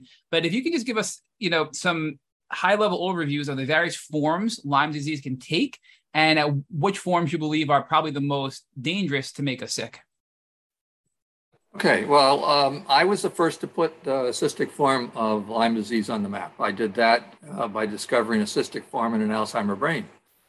And uh, so the cystic form is uh, uh round uh, and it is um, uh, sort of like a mechanics a ruler where, you know, you, you have a, an area where the ruler is coiled up and then you pull the ruler out and you can see the, the, the measurement. Uh, then you roll it back into the uh, container and the uh, spirochete, uh, not the spirochete, the ruler is coiled up inside it. It's kind of like that. Like, the, a me- like a measuring tape? The measuring tape, right. Okay. Yeah, yeah, like a me- me- uh, mechanics uh, or um, uh, carpenter's tape. So uh, when the spirochete is in a hostile environment, it will go round on you uh, sometimes and become a round body. And then after it's uh, returned to a healthy environment, it can uh, uncoil and become spiral again. Some spirochetes are not coiled, but they're still real, and they're not coiled because they lack the flagellin. They've got a mutation, but they're still capable of causing trouble. Some spirochetes actually break up into little pieces so that if you take and, and mince the spirochete along its long axis and make these little tiny little pieces of mincemeat out of the spirochete. Each one of those has uh, a chromosome, and the whole chromosome copy number in spirochetes can uh, go from 16 whole chromosomes to 50 in long spirochetes. Each chromosome can reproduce an entire long spirochete. So a so, fragment of the spirochete can can regenerate into a full spirochete. Yes, and, and uh, so it's like a biological multiplier because if you kill off the cylinder and you release chromosomes, 16 copies, then you'll get 16 uh, regenerations of spirochetes. So it's a, the, the, the, it's a biological multiplier. So you kill one spirochete thinking you're doing good with and antibiotics, goes, it, and then it creates 16. It goes granular on you, right? Or it goes cystic on you and granular and then all of those can, can continue. So it's a way of getting past killing because you can't kill the granules. So I'm the sorry. Way, the yeah. cystic is if, if the if the spirochete's in a hostile environment, it'll stay alive. It'll go into the cystic or round form and then go back into a spirochete when it's safe again for the spirochete. Yeah. But the granular is when the spirochete breaks apart and the spirochete right. breaks down into little mini pieces, and then That's each me. mini piece can essentially create its own its own spirochete again. Now, right? Yeah. Is that that's that's different than remnants because remnants of Lyme disease uh, is generally dead, right? Or am I mistaken? That's right. Yeah, those okay. are dead, but but the granules are actually living. Wow. Uh, so so that's that's scary too because you know uh, they are uh, they, they have the, the whole chromosome. Uh, they've got a wrapper around it that protects it, and so the granules are there to regenerate. And the granules can sprout little tails, and then the tail gets longer and longer. It becomes a spiral thing again. So yeah, that's another life form. So there's many different ways it can it can survive assault and persist. We could we could do two hours on just the, the morphological the, you know differences because I haven't gotten into cell wall deficient forms or uh, the other forms that are out there, the, the ring forms and other things. So I don't want to uh, carpet bomb your listeners with too much data. Well, while, while we're still on the liver topic, I mean, obviously you were brought in to consult with Yale, and they they had a ton of supporting studies. So I know there was, I think, like nine or ten studies that you provided us with as backup, in addition to the work that you did.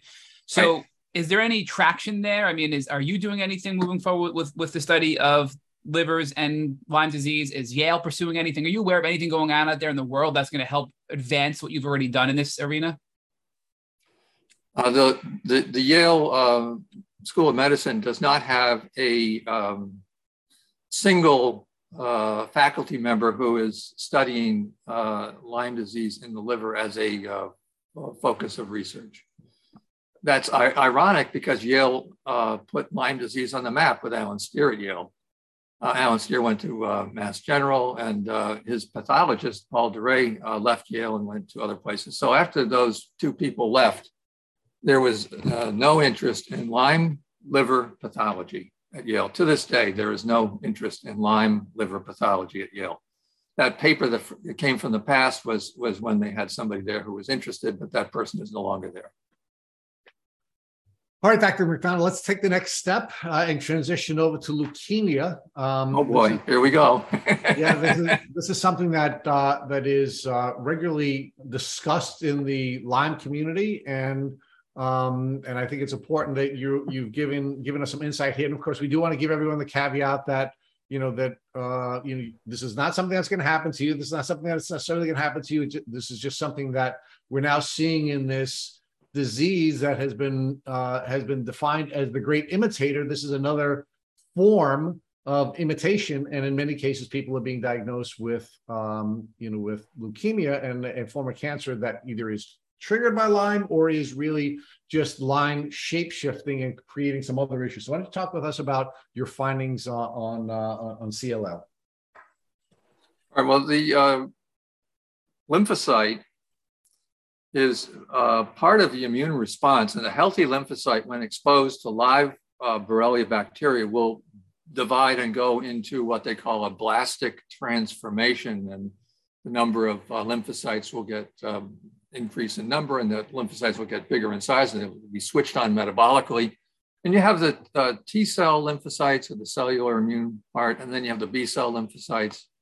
And all of those things are then stimulated by exposure to live Borrelia spirochetes.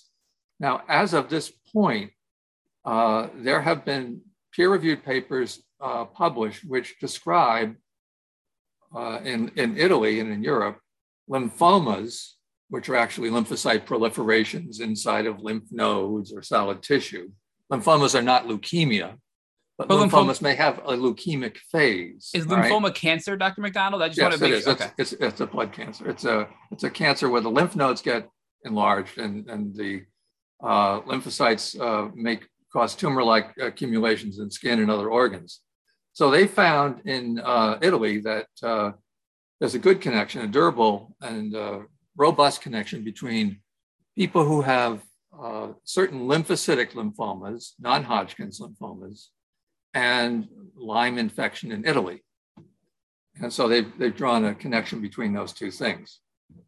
uh, there are also papers which describe people who have chronic lymphocytic leukemia in this country and in Europe who also have Lyme disease infection, and they can't decide which came first, the chicken or the egg, and whether uh, the leukemia would be there uh, as an incidental rather than a, a, related thing because the immune system in leukemic uh, patients is going to be uh, suppressed. And so you get an infection in a suppressed patient, just like you get an infection in an HIV patient, Lyme infection in a steroid patient, a Lyme infection in any, any other cancer patient. So just because you have the two things going on in the same body doesn't mean that they're connected by cause and effect, right?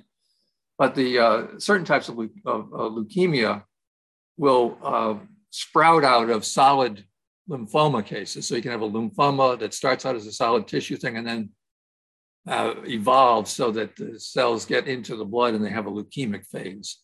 And chronic lymphocytic leukemia is one of those categories where you have, uh, as the stages of the disease develop, you can have uh, gradual small um, increase in the number of uh, lymphocytes in the blood that doesn't reach the threshold for calling it chronic lymphocytic leukemia. And then over time, it gets a higher and higher number, and eventually it crosses the threshold and becomes numerically sufficient, high enough count in the blood to say, okay, uh, you know, 50,000 lymphocytes in the blood is, is leukemic, you know, 10,000 lymphocytes in the blood is not leukemic. So uh, you have to reach a certain number threshold.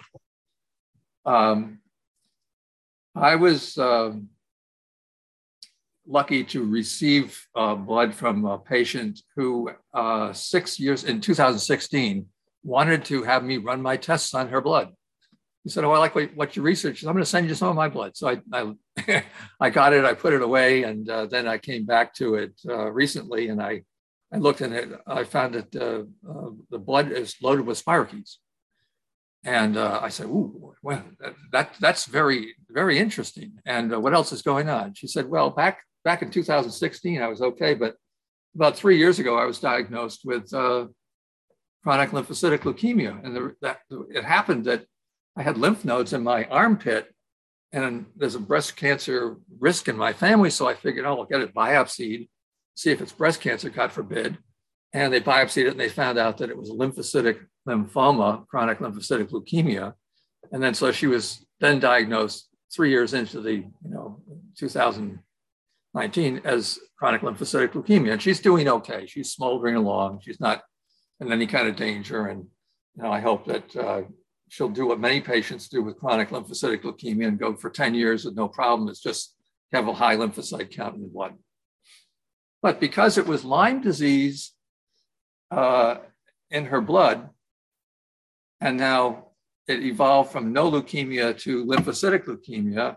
And because the Italians had described Lyme disease causing lymphocytic lymphoma, I said, I'm going to take a look at, I'm going to take a whack at this and see if there's anything I can find in the blood that connects Lyme disease spirochetes with her chronic lymphocytic leukemia cells. And I hit pay dirt. Oh my, did I hit pay dirt. And uh, so with my DNA probes and my other uh, testing, I found that the uh, cells in her blood are uh, that contain um, inside the cell Lyme disease infection, Lyme disease inside the leukemic cells. That's a first in the world. And that's going to get me into big trouble with the leukemia and lymphoma people too, because you know that I wasn't supposed to find that but I did find it. So that's where we are with that case. I've sent you pictures and you have the, you know, the uh, handout, which you can provide the listeners, which will show the people what the Lyme disease spirochetes look like as they wrap around the lymphocyte and surround it like a, you know, like a bracelet or like a corset. And then they, they work their way inside the lymphocyte and they get inside the nucleus, and then you can see the spirochetes inside the nucleus of leukemic cells. So it's doing the same thing it does with other places. You know, it gets a foothold, and then it wheedles its way into the inner part of the cell, and then it wheedles in its way in, into the nucleus. And that's a first in the world. And it's pretty straightforward. There's nothing, I know, wishy-washy about this. This is like dramatic. This is dramatic. So I, I want to just kind of break this down, right? So the Europeans in the past have identified a connection between Lyme disease and skin cancer because that I think you call this uh, lymphoma in the skin. Lymphoma, right? Which is really essentially skin cancer, correct or no? It's actually a lymphoma on the skin, just to make sure that we focus on the lymphocytes rather than the epidermis and the red spot. You know, you can have lymphoma of the skin and have some red, but it won't look like erythema migrans. It's, it's usually a, a, an area which is a bump. A it's just all a, a, piling up of lymphocytes in the skin, which is like a tumor. And the lymphocytes are, just, like are, white blood cells. So it's it's, it's they're white. lymphocytes. Yeah, they're not. They're, uh, all uh, uh, uh, cells in the blood could be called, if they have a nucleus, could be called white blood cells. You have the neutrophils; those are the acute inflammation. These are the immune cells. These are lymphocytes. They're small, round lymphocytes with skimpy amounts of cytoplasm. They're the immune cells in the blood. Gotcha. So the immune cells are the ones that glob up and form the lump on the skin with the Europeans, correct? Yes. Okay. So this was quite, and, and now is this was this dangerous? Was this just an inconvenience with like a, a lump on the skin? Is this cancerous? What's the health risk that the that these people experience with the European it, it, model and the European studies? It, it uh, is by definition, because they call it lymphoma of the skin, it's a cancer of lymphocytes in the skin. Now, in Europe, there's a fascinating condition called Borrelia lymphocytoma, which is related to Lyme disease infection in the skin, where you get bumps in the skin and you get lots and lots of lymphocytes in the skin, and they have you know lymphocyte proliferation in the skin, but it's benign. It's just related to the infection. So you could look at it as the first stage between infection to lymphocyte immune system, making a lump in the skin, which is benign, to lymphocytes in the skin, which now become cancerous. So it's a beautiful progression.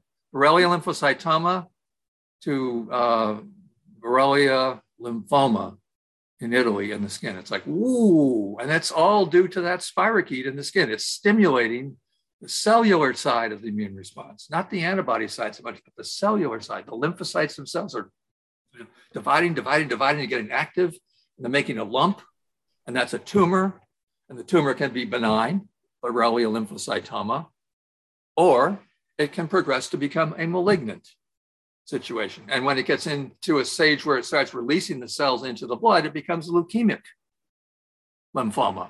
You have lymphoma without leukemia or lymphoma with leukemic release of cells into blood, and that's how you get to chronic lymphocytic leukemia.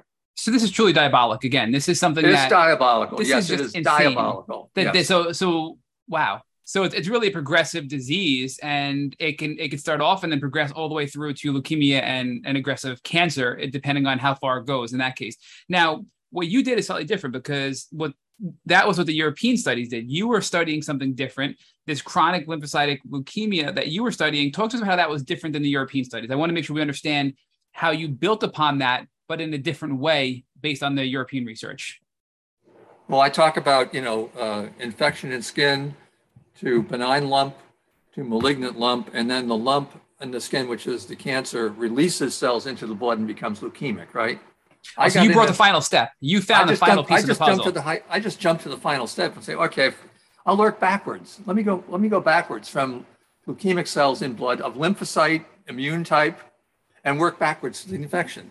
Understood. Instead of going forward, I work backwards. So you're the one who made the chronic lymphocytic leukemia, the cancer, the the this everything being released out into the blood. That's the connection you made from the beginning with the European started, but you you finished the work the Europeans couldn't finish, basically. Well, I don't know. Somebody's going to finish me off for all this. I'm going to be found in a dumpster somewhere. Yeah, I'll true. say. You don't have to say. You finished off their work and you you you brought it full circle. I mean, just to show how severe this disease can be. So, and this was coincidental. A patient that you were just yes. working with had crazy spirochetes, and then you found this this CLL connection, and then you were able to you know work backwards and identify that these and this is the crazy part and again i want to tell our listeners that we're going to put the reference documents you put together this, this beautiful presentation dr MacDonald thank you for that we're going to link to that in our show notes so our listeners can go and open that link in our show notes of this podcast and view everything you put together for them because that really that really is extremely powerful to see the spirochetes invading the lymphocytes, right? And and how that process happens. And if they invade the lymphocytes, that's the beginning of the end, essentially. And You you discovered the end piece, is what we're saying here, right?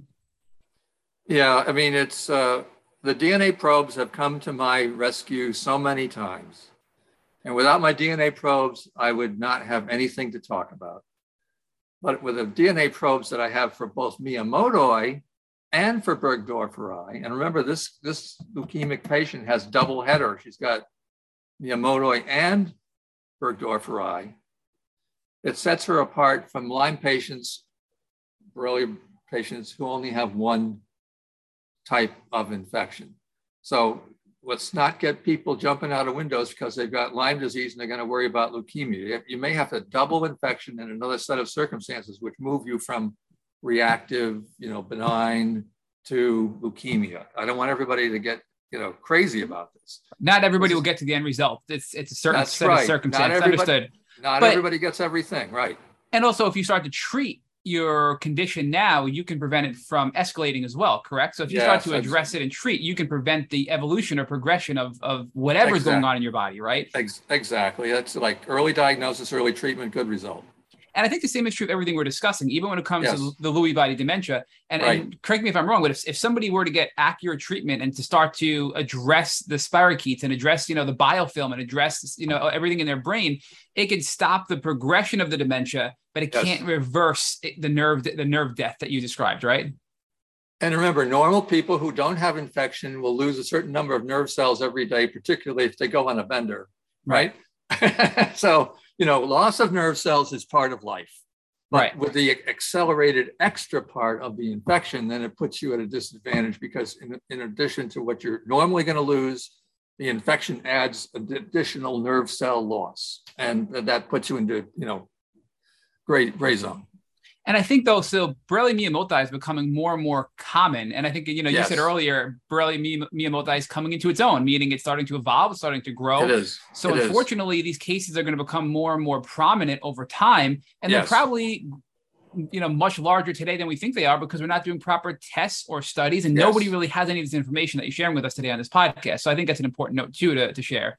Yes. So when when with with this combination right of Miyamotoi and Burgdorferi, why do you think that drives it so much harder and makes it so much you know makes it so much more likely that you're going to progress to get to full on cancer that you described?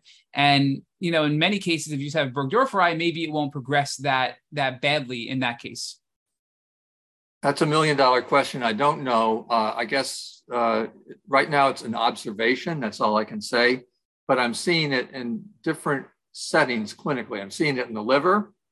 I'm seeing it in the chronic lymphocytic leukemia. I'll be seeing it in glioblastomas. And, um, you know, all of these things are um, significant threats to health that uh, have occurred in people with double infection. That's all I can say. I don't want people to jump out of windows if they have, you know, Lyme disease and say, "Oh, I'm going to get glioblastoma." No, you're not going to get. You're not going to get leukemia. Enough, and you know, not everybody's going to get everything, but the people who do have the bad disease, we can understand that uh, there is a role for double infection in their disease getting a foothold in their body.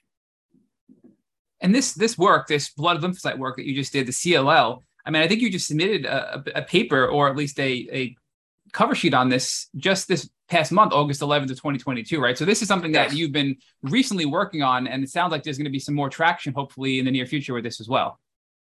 Yeah, I, I have a good friend who's director of a chronic lymphocytic leukemia program, and his his uh, professorship is just in chronic lymphocytic leukemia, and he practices in Long Island, which is Lyme, you know, central. Right where we So- are. So yeah, so I'm going to be looking out to uh, get some uh, more specimens from Long Island CLL patients and see what I can find in those patients. And uh, I hope that I can find some some interesting results with that. All right, Dr. MacDonald, let's now pivot over to uh, something we talked with you about last time, uh, which was the work you're doing on uh, glioblastoma. And um, it's important um, to talk about this because this is a form of brain cancer that seems to be accelerating. Uh, we know uh, Senator John McCain died from glioblastoma, and there was a finding of spirochetes in, um, in his brain autopsy. Uh, we know the president's son died from glioblastoma. And I did share with you during the last podcast that I have a brother-in-law who died from multiform glioblastoma um, after he moved to Long Island after he married my sister.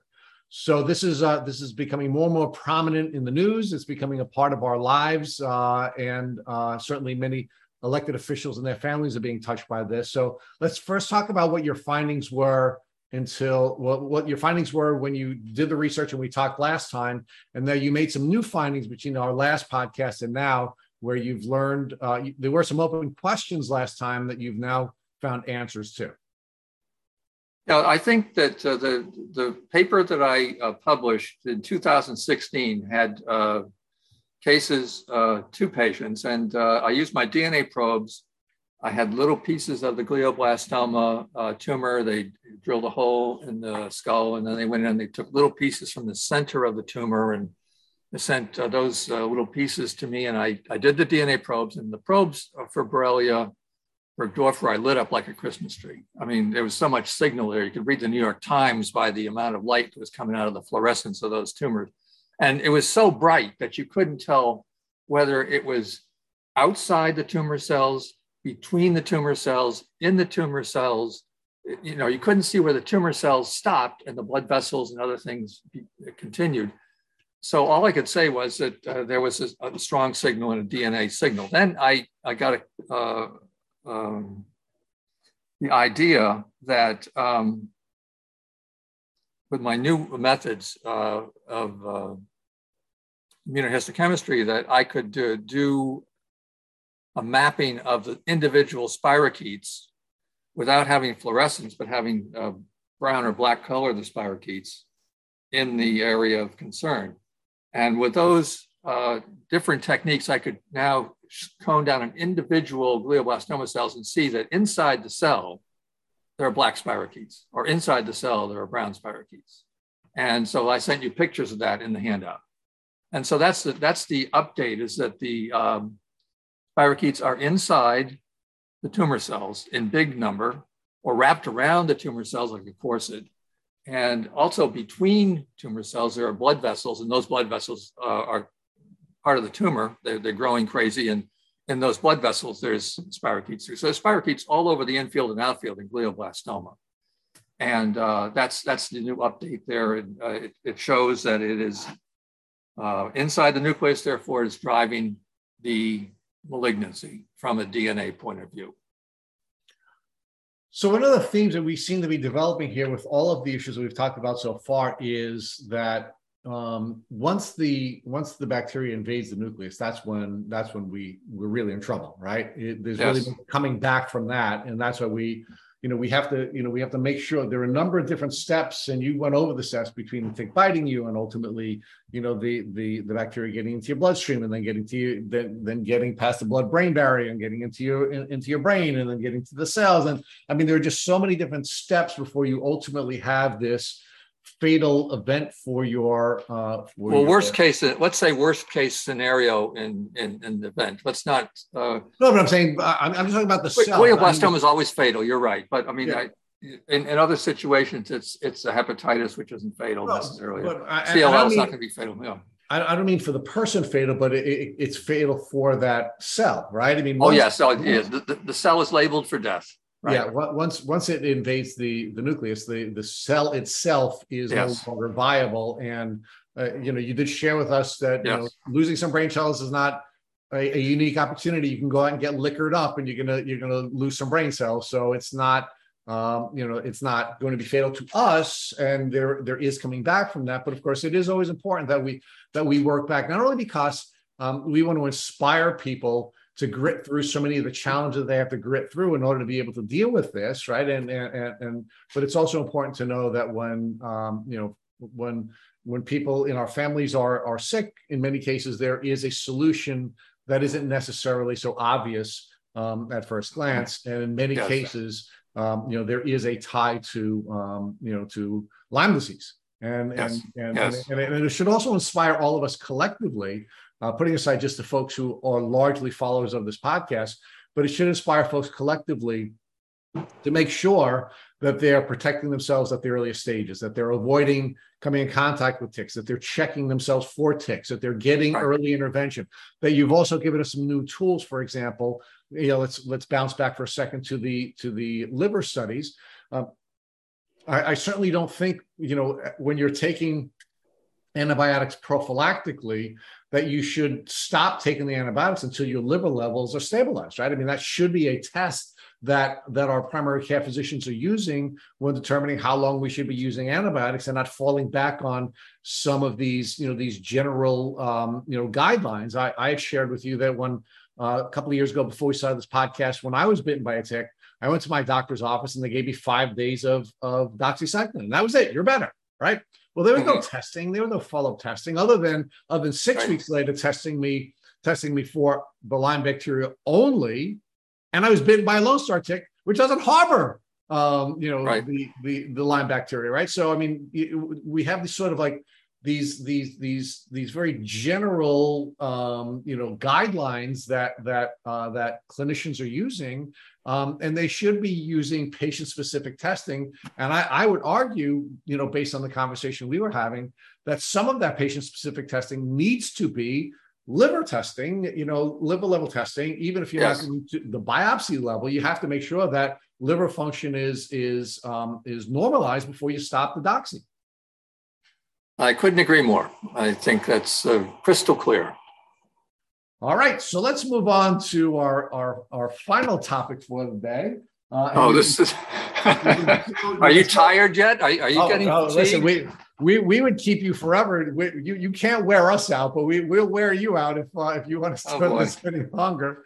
Um, because we do have we do have uh, we also have a request that we're going to make of the community after um after we talked about this last topic. But of course, one one of the most painful and most scary topics in the Lyme disease community is is suicide. Uh, and we know that that many many people in um, in the Lyme disease community are dealing with uh, you know various uh, neurological and um, emotional mental health issues, and uh, in many cases, folks think that you know Lyme disease is a choice that's being made uh, based on the emotional um, issues or the mental health issues, or just just the absolute, you know, um, exhaustion that they're suffering from. But I think you actually have something new to add to this based on the research that you're doing. So can you share with us um, what your research is on uh, on the uh, on on the blood tissue? I'm sorry, the brain tissue that you had, you had received from someone who who had uh, committed suicide, and and what your findings were specific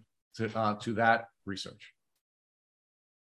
Okay, this goes back to 2016. Um, I received a, a, a, request from a physician who had uh, read about my work. Uh, his daughter at that time was uh, um, being evaluated for Lyme disease testing, uh, and uh, he thought that it might be that she had Lyme disease, but the infectious disease uh, people could not confirm it. So he sent blood from her, and I was going to do DNA testing. I did DNA testing, and I photographed the spirochetes in her blood, and they were there in high number. Uh, biofilms in her blood, they were there in high number. And I wrote back and I said, you know, I have DNA evidence and pictures of the spirochetes in her blood. So she, uh, whether or not the antibodies are helpful or not to you, these pictures should be helpful to you because you can actually see the bugs in her blood. They're there in big number. And uh, I'm using DNA probes, so there's no false antibody considerations here. It's all DNA stuff. And you know, the pictures I sent were, were pretty good textbook pictures of what the spirochete in the blood should look like. And he uh, shared my report with his infectious disease consultant, and the consultant said, uh, "I don't really think this is credible work. Uh, her antibody tests are negative, uh, therefore uh, I'm not uh, going to treat her." And uh, so she didn't get uh, treated uh, for the infection. Uh, over the next uh, six years, she had uh, spiraling down with psychiatric disturbances, high, multiple, multiple hospitalizations, psychosis, you know, just deterioration and institutionalization. And and she came in and out of the institution and uh, she tried to commit suicide 15 times. Not once, but 15 times. And the 16th time she succeeded. And uh, they decided to uh, have an autopsy and have the brain from the autopsy submitted to Columbia University, which has Lyme disease brain study. And Columbia got the brain and uh, they proceeded to try to find uh, evidence of spirochetes in a brain. And they worked on that for, um, for let's see, for January to October, and they were unable to conclusively find any spirochetes in her brain. And I said, well, you know, I know about the case The father had contacted me. I know that the brain came to you. I, I would really like to have just uh, a small amount of tissue. Would you send me uh, 20 slides from uh, the brain and I will see if I can find it with my DNA probes because Columbia doesn't have my DNA probes. And so uh, they were kind enough to send it to me. Remember, they've been looking at it for eight, eight months and couldn't find anything with their basic stains for spirochetes. And I got the slides. Um, I processed it for the DNA probes, and two hours later, I found that she had wall to wall spirochetes in her autopsy brain. Not subtle. Only with the DNA probes. The regular stains don't, didn't show it.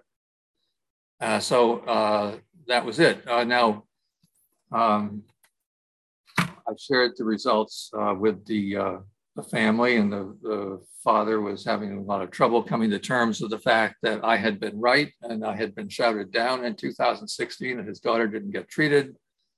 All of that, he came into a certain amount of distress about that. Um, and uh, so that's where we were. Now, after I found spirochetes in the brain with my uh, test, I, I did my DNA probes on one slide and in two hours, I found wall-to-wall spirochetes in one slide. That's not the whole brain, just one slide from the deep brain nuclei.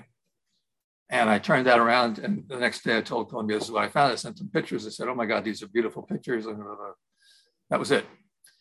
Um, I was thinking of reporting the case, but I have held back uh, because it's Columbia's case. And so, uh, you know, the only way I could actually report it is to put this together with the uh, six-year-old blood studies, which showed she was loaded with spirochetes six years before he, she died. And then all the years leading up to her suicide, that's six years of 15 suicide attempts, and then the death, and then the brain. I think eventually, since Columbia may not publish it at all, I'll publish it in some form. I was thinking of putting it in JAMA Psychiatry so that you know people can look at it. Columbia has done studies with the Danish uh, Lyme community, and they've found an excess of suicide risk and suicide activity in uh, Danish patients who have chronic Lyme disease. So that's that's out there. That's not controversial. Um, the, the, icing on the cake was that I, I went into extra studies with my DNA probes and I went to find evidence that the spirochete had worked its way into the neuron, just like I found in hepatitis and just like I found in chronic lymphocytic leukemia. And, uh, no surprise, she has brain neurons that have been skewered like a shish kebab. The spirochete has gone into the neuron and it's in the nucleus. And I've got many, many pictures of spirochetes inside brain cells labeled for death inside her suicide brain. And you have pictures of that in the handout. You'll see them, and uh, I'll actually enhance the, the uh, handout so that I'll, I'll, put arrows on it in, in, the new version so that when you actually uh, share it with the, uh, the group that listens, uh, they can see just the way you can see where the spirochetes are. Well, that's it. Thank you for sharing that story. I mean, look, the the question I want to follow up with, I have several, is when you have chronic Lyme disease, putting all the physiological stuff aside, and the spirochetes invading your brain, and the spirochetes invading your neurons, and causing the, the, the psychological conditions, you can't help but be sad and depressed because your life is so significantly altered.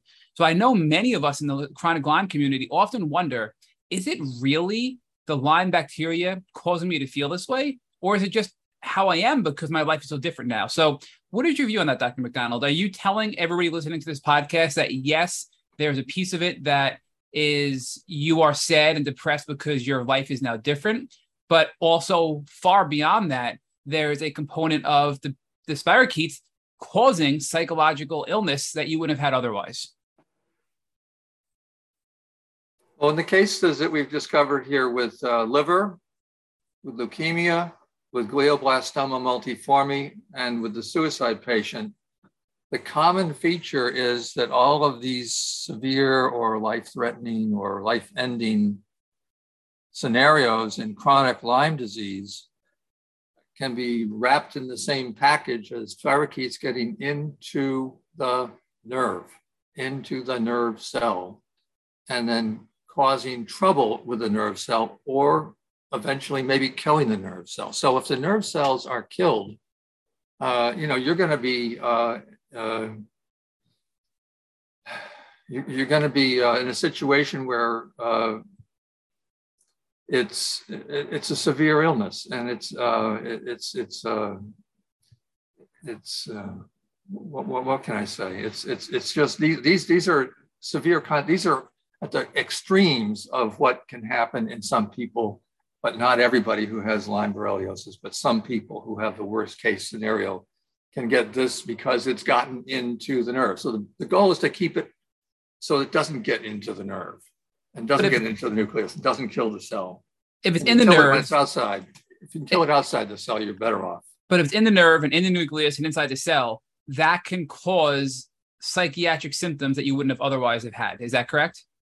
Yeah, I mean, I don't know how uh, loss of nerves or, or inflammation actually causes a psychiatric product, but there are many psychiatric illnesses, and uh, not everybody has the same uh, study. If you if your brain is studied after you pass away, they, they don't all show the same things under the microscope. So it's very, very, very complicated. It used to be said, and I still think it's true, that man is incapable of looking at his own brain or his neighbor's brain and figuring out how the brain works.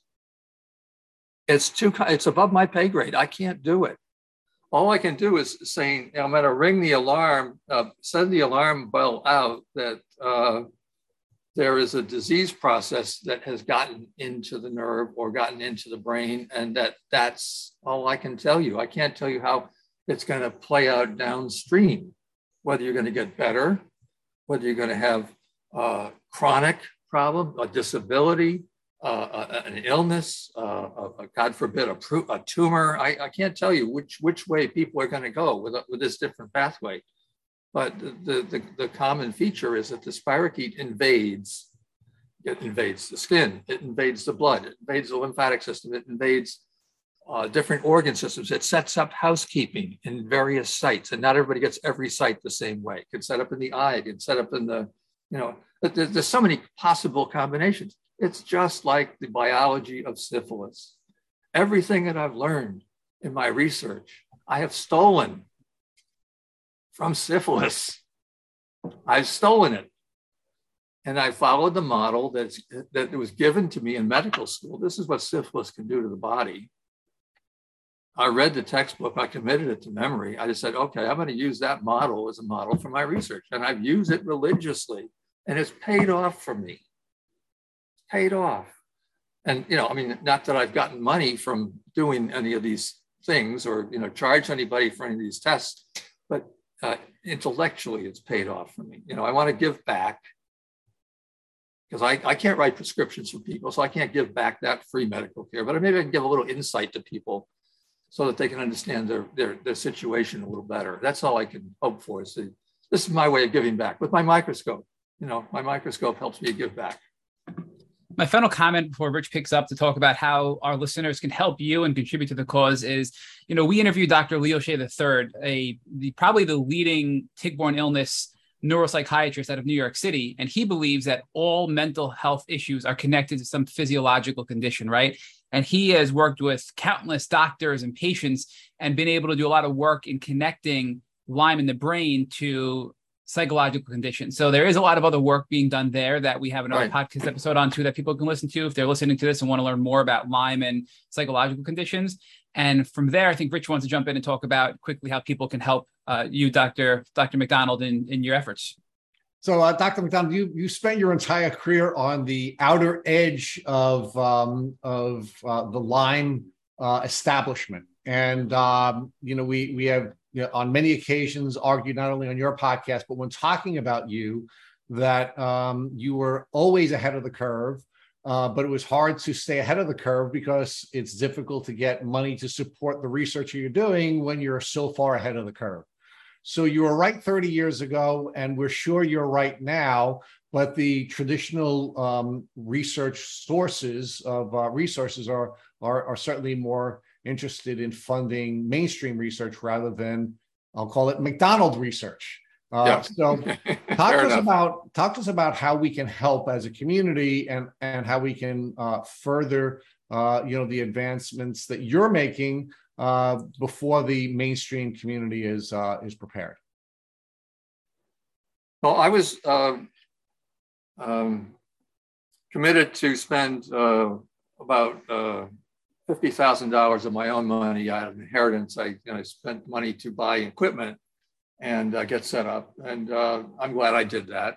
And I got additional help from a, a, a fundraiser, which is a GoFundMe uh, around twenty thousand dollars for getting supplies, and that was uh, way back uh, eight years ago. Um, what I'm what, what I'm trying to uh, ask for uh, people who are interested in, in, supporting is to get money just for the cost of publishing the papers, because I have all these papers ready to go. And in order to get uh, uh, success in publishing, uh, you go through the peer review, they say, yes, it's ready to publish it. Now, in order for us to publish it, we have to get $4,000 for each paper that you publish. And so I don't have the extra $4,000 times six or seven, you know, to, so I'm looking for help from the community to see if they might want to send uh, 25 or 50 dollars or something to the GoFundMe just for the publication costs, you know, to pay pay for the publishing. So I can get some of these published because if it's not published, it's not credible. And to me, it's credible without being published, but for most of the people in the world, they have to see it published before it's credible. And then that once it's published and credible, then it helps patients out there who need that evidence to get the medical care that they're seeking and are being denied uh, because it's not published. Um, so that's that's where I am, and I, I have a GoFundMe site, and I uh, would uh, you know we'll let people know about it if they're interested in sending you know small com- contribution, and then over scale, maybe I can get uh, some money to publish these uh, articles. Dr. MacDonald, we're going to make sure that we put this information of the GoFundMe page into our show notes. We're going to make sure that we do promote this as well on our on our various social media, so we can get uh, more attention to this because it is really important that uh, these really important topics be uh, made part of the public record. And uh, we did talk last time about the importance of of the research data being available not only for the purposes of moving forward with uh, the research, but giving clinicians the protection they need when they're doing the work they're doing. Because if we don't have uh, published research to support what clinicians are doing, it becomes pretty easy for um, you know uh, medical boards to attack the license of doctors who are deemed to be acting outside of the acceptable medical practices. So, uh, you know, one of one of the one of the best ways of I think protecting the clinicians who are willing to do the work we need them to do for us is by making sure that these papers get published. So there are, there, there are very important reasons, but we're going to talk about it from a selfish standpoint. We in the community can't complain about doctors who are trying to help us being put in a box and not being able to help us if we're not willing to uh, spend some of our resources to help change the way that these these papers are published and the information is made available so it gives cover to the clinicians who are willing to to be more aggressive so uh, we, we can't thank you enough for not just spending time with us, Dr. MacDonald, but for all the great work you're doing for the community. Um, you're an absolute blessing to us and to our entire community. And uh, we, we really, we love you and we thank you for everything you're doing. thank you very much. That's so kind. Thank you. I'm happy to help. Thank you for listening to our special Tick Bootcamp interview with our guest, Dr. Alan MacDonald. To our listeners, we have a call to action. First, if you'd like to learn more about Dr. Alan MacDonald, please visit our profile on the Tick Bootcamp website. Second, if you enjoyed this episode of the Tick Bootcamp podcast, please share with your friends by using the social media buttons you see at the bottom of our post. Third, we here at Tick Bootcamp have created a Tick Bite Blueprint that has been inspired by the information that has been shared with us by past podcast guests. We urge you to visit our website at tickbootcamp.com to view our blueprint.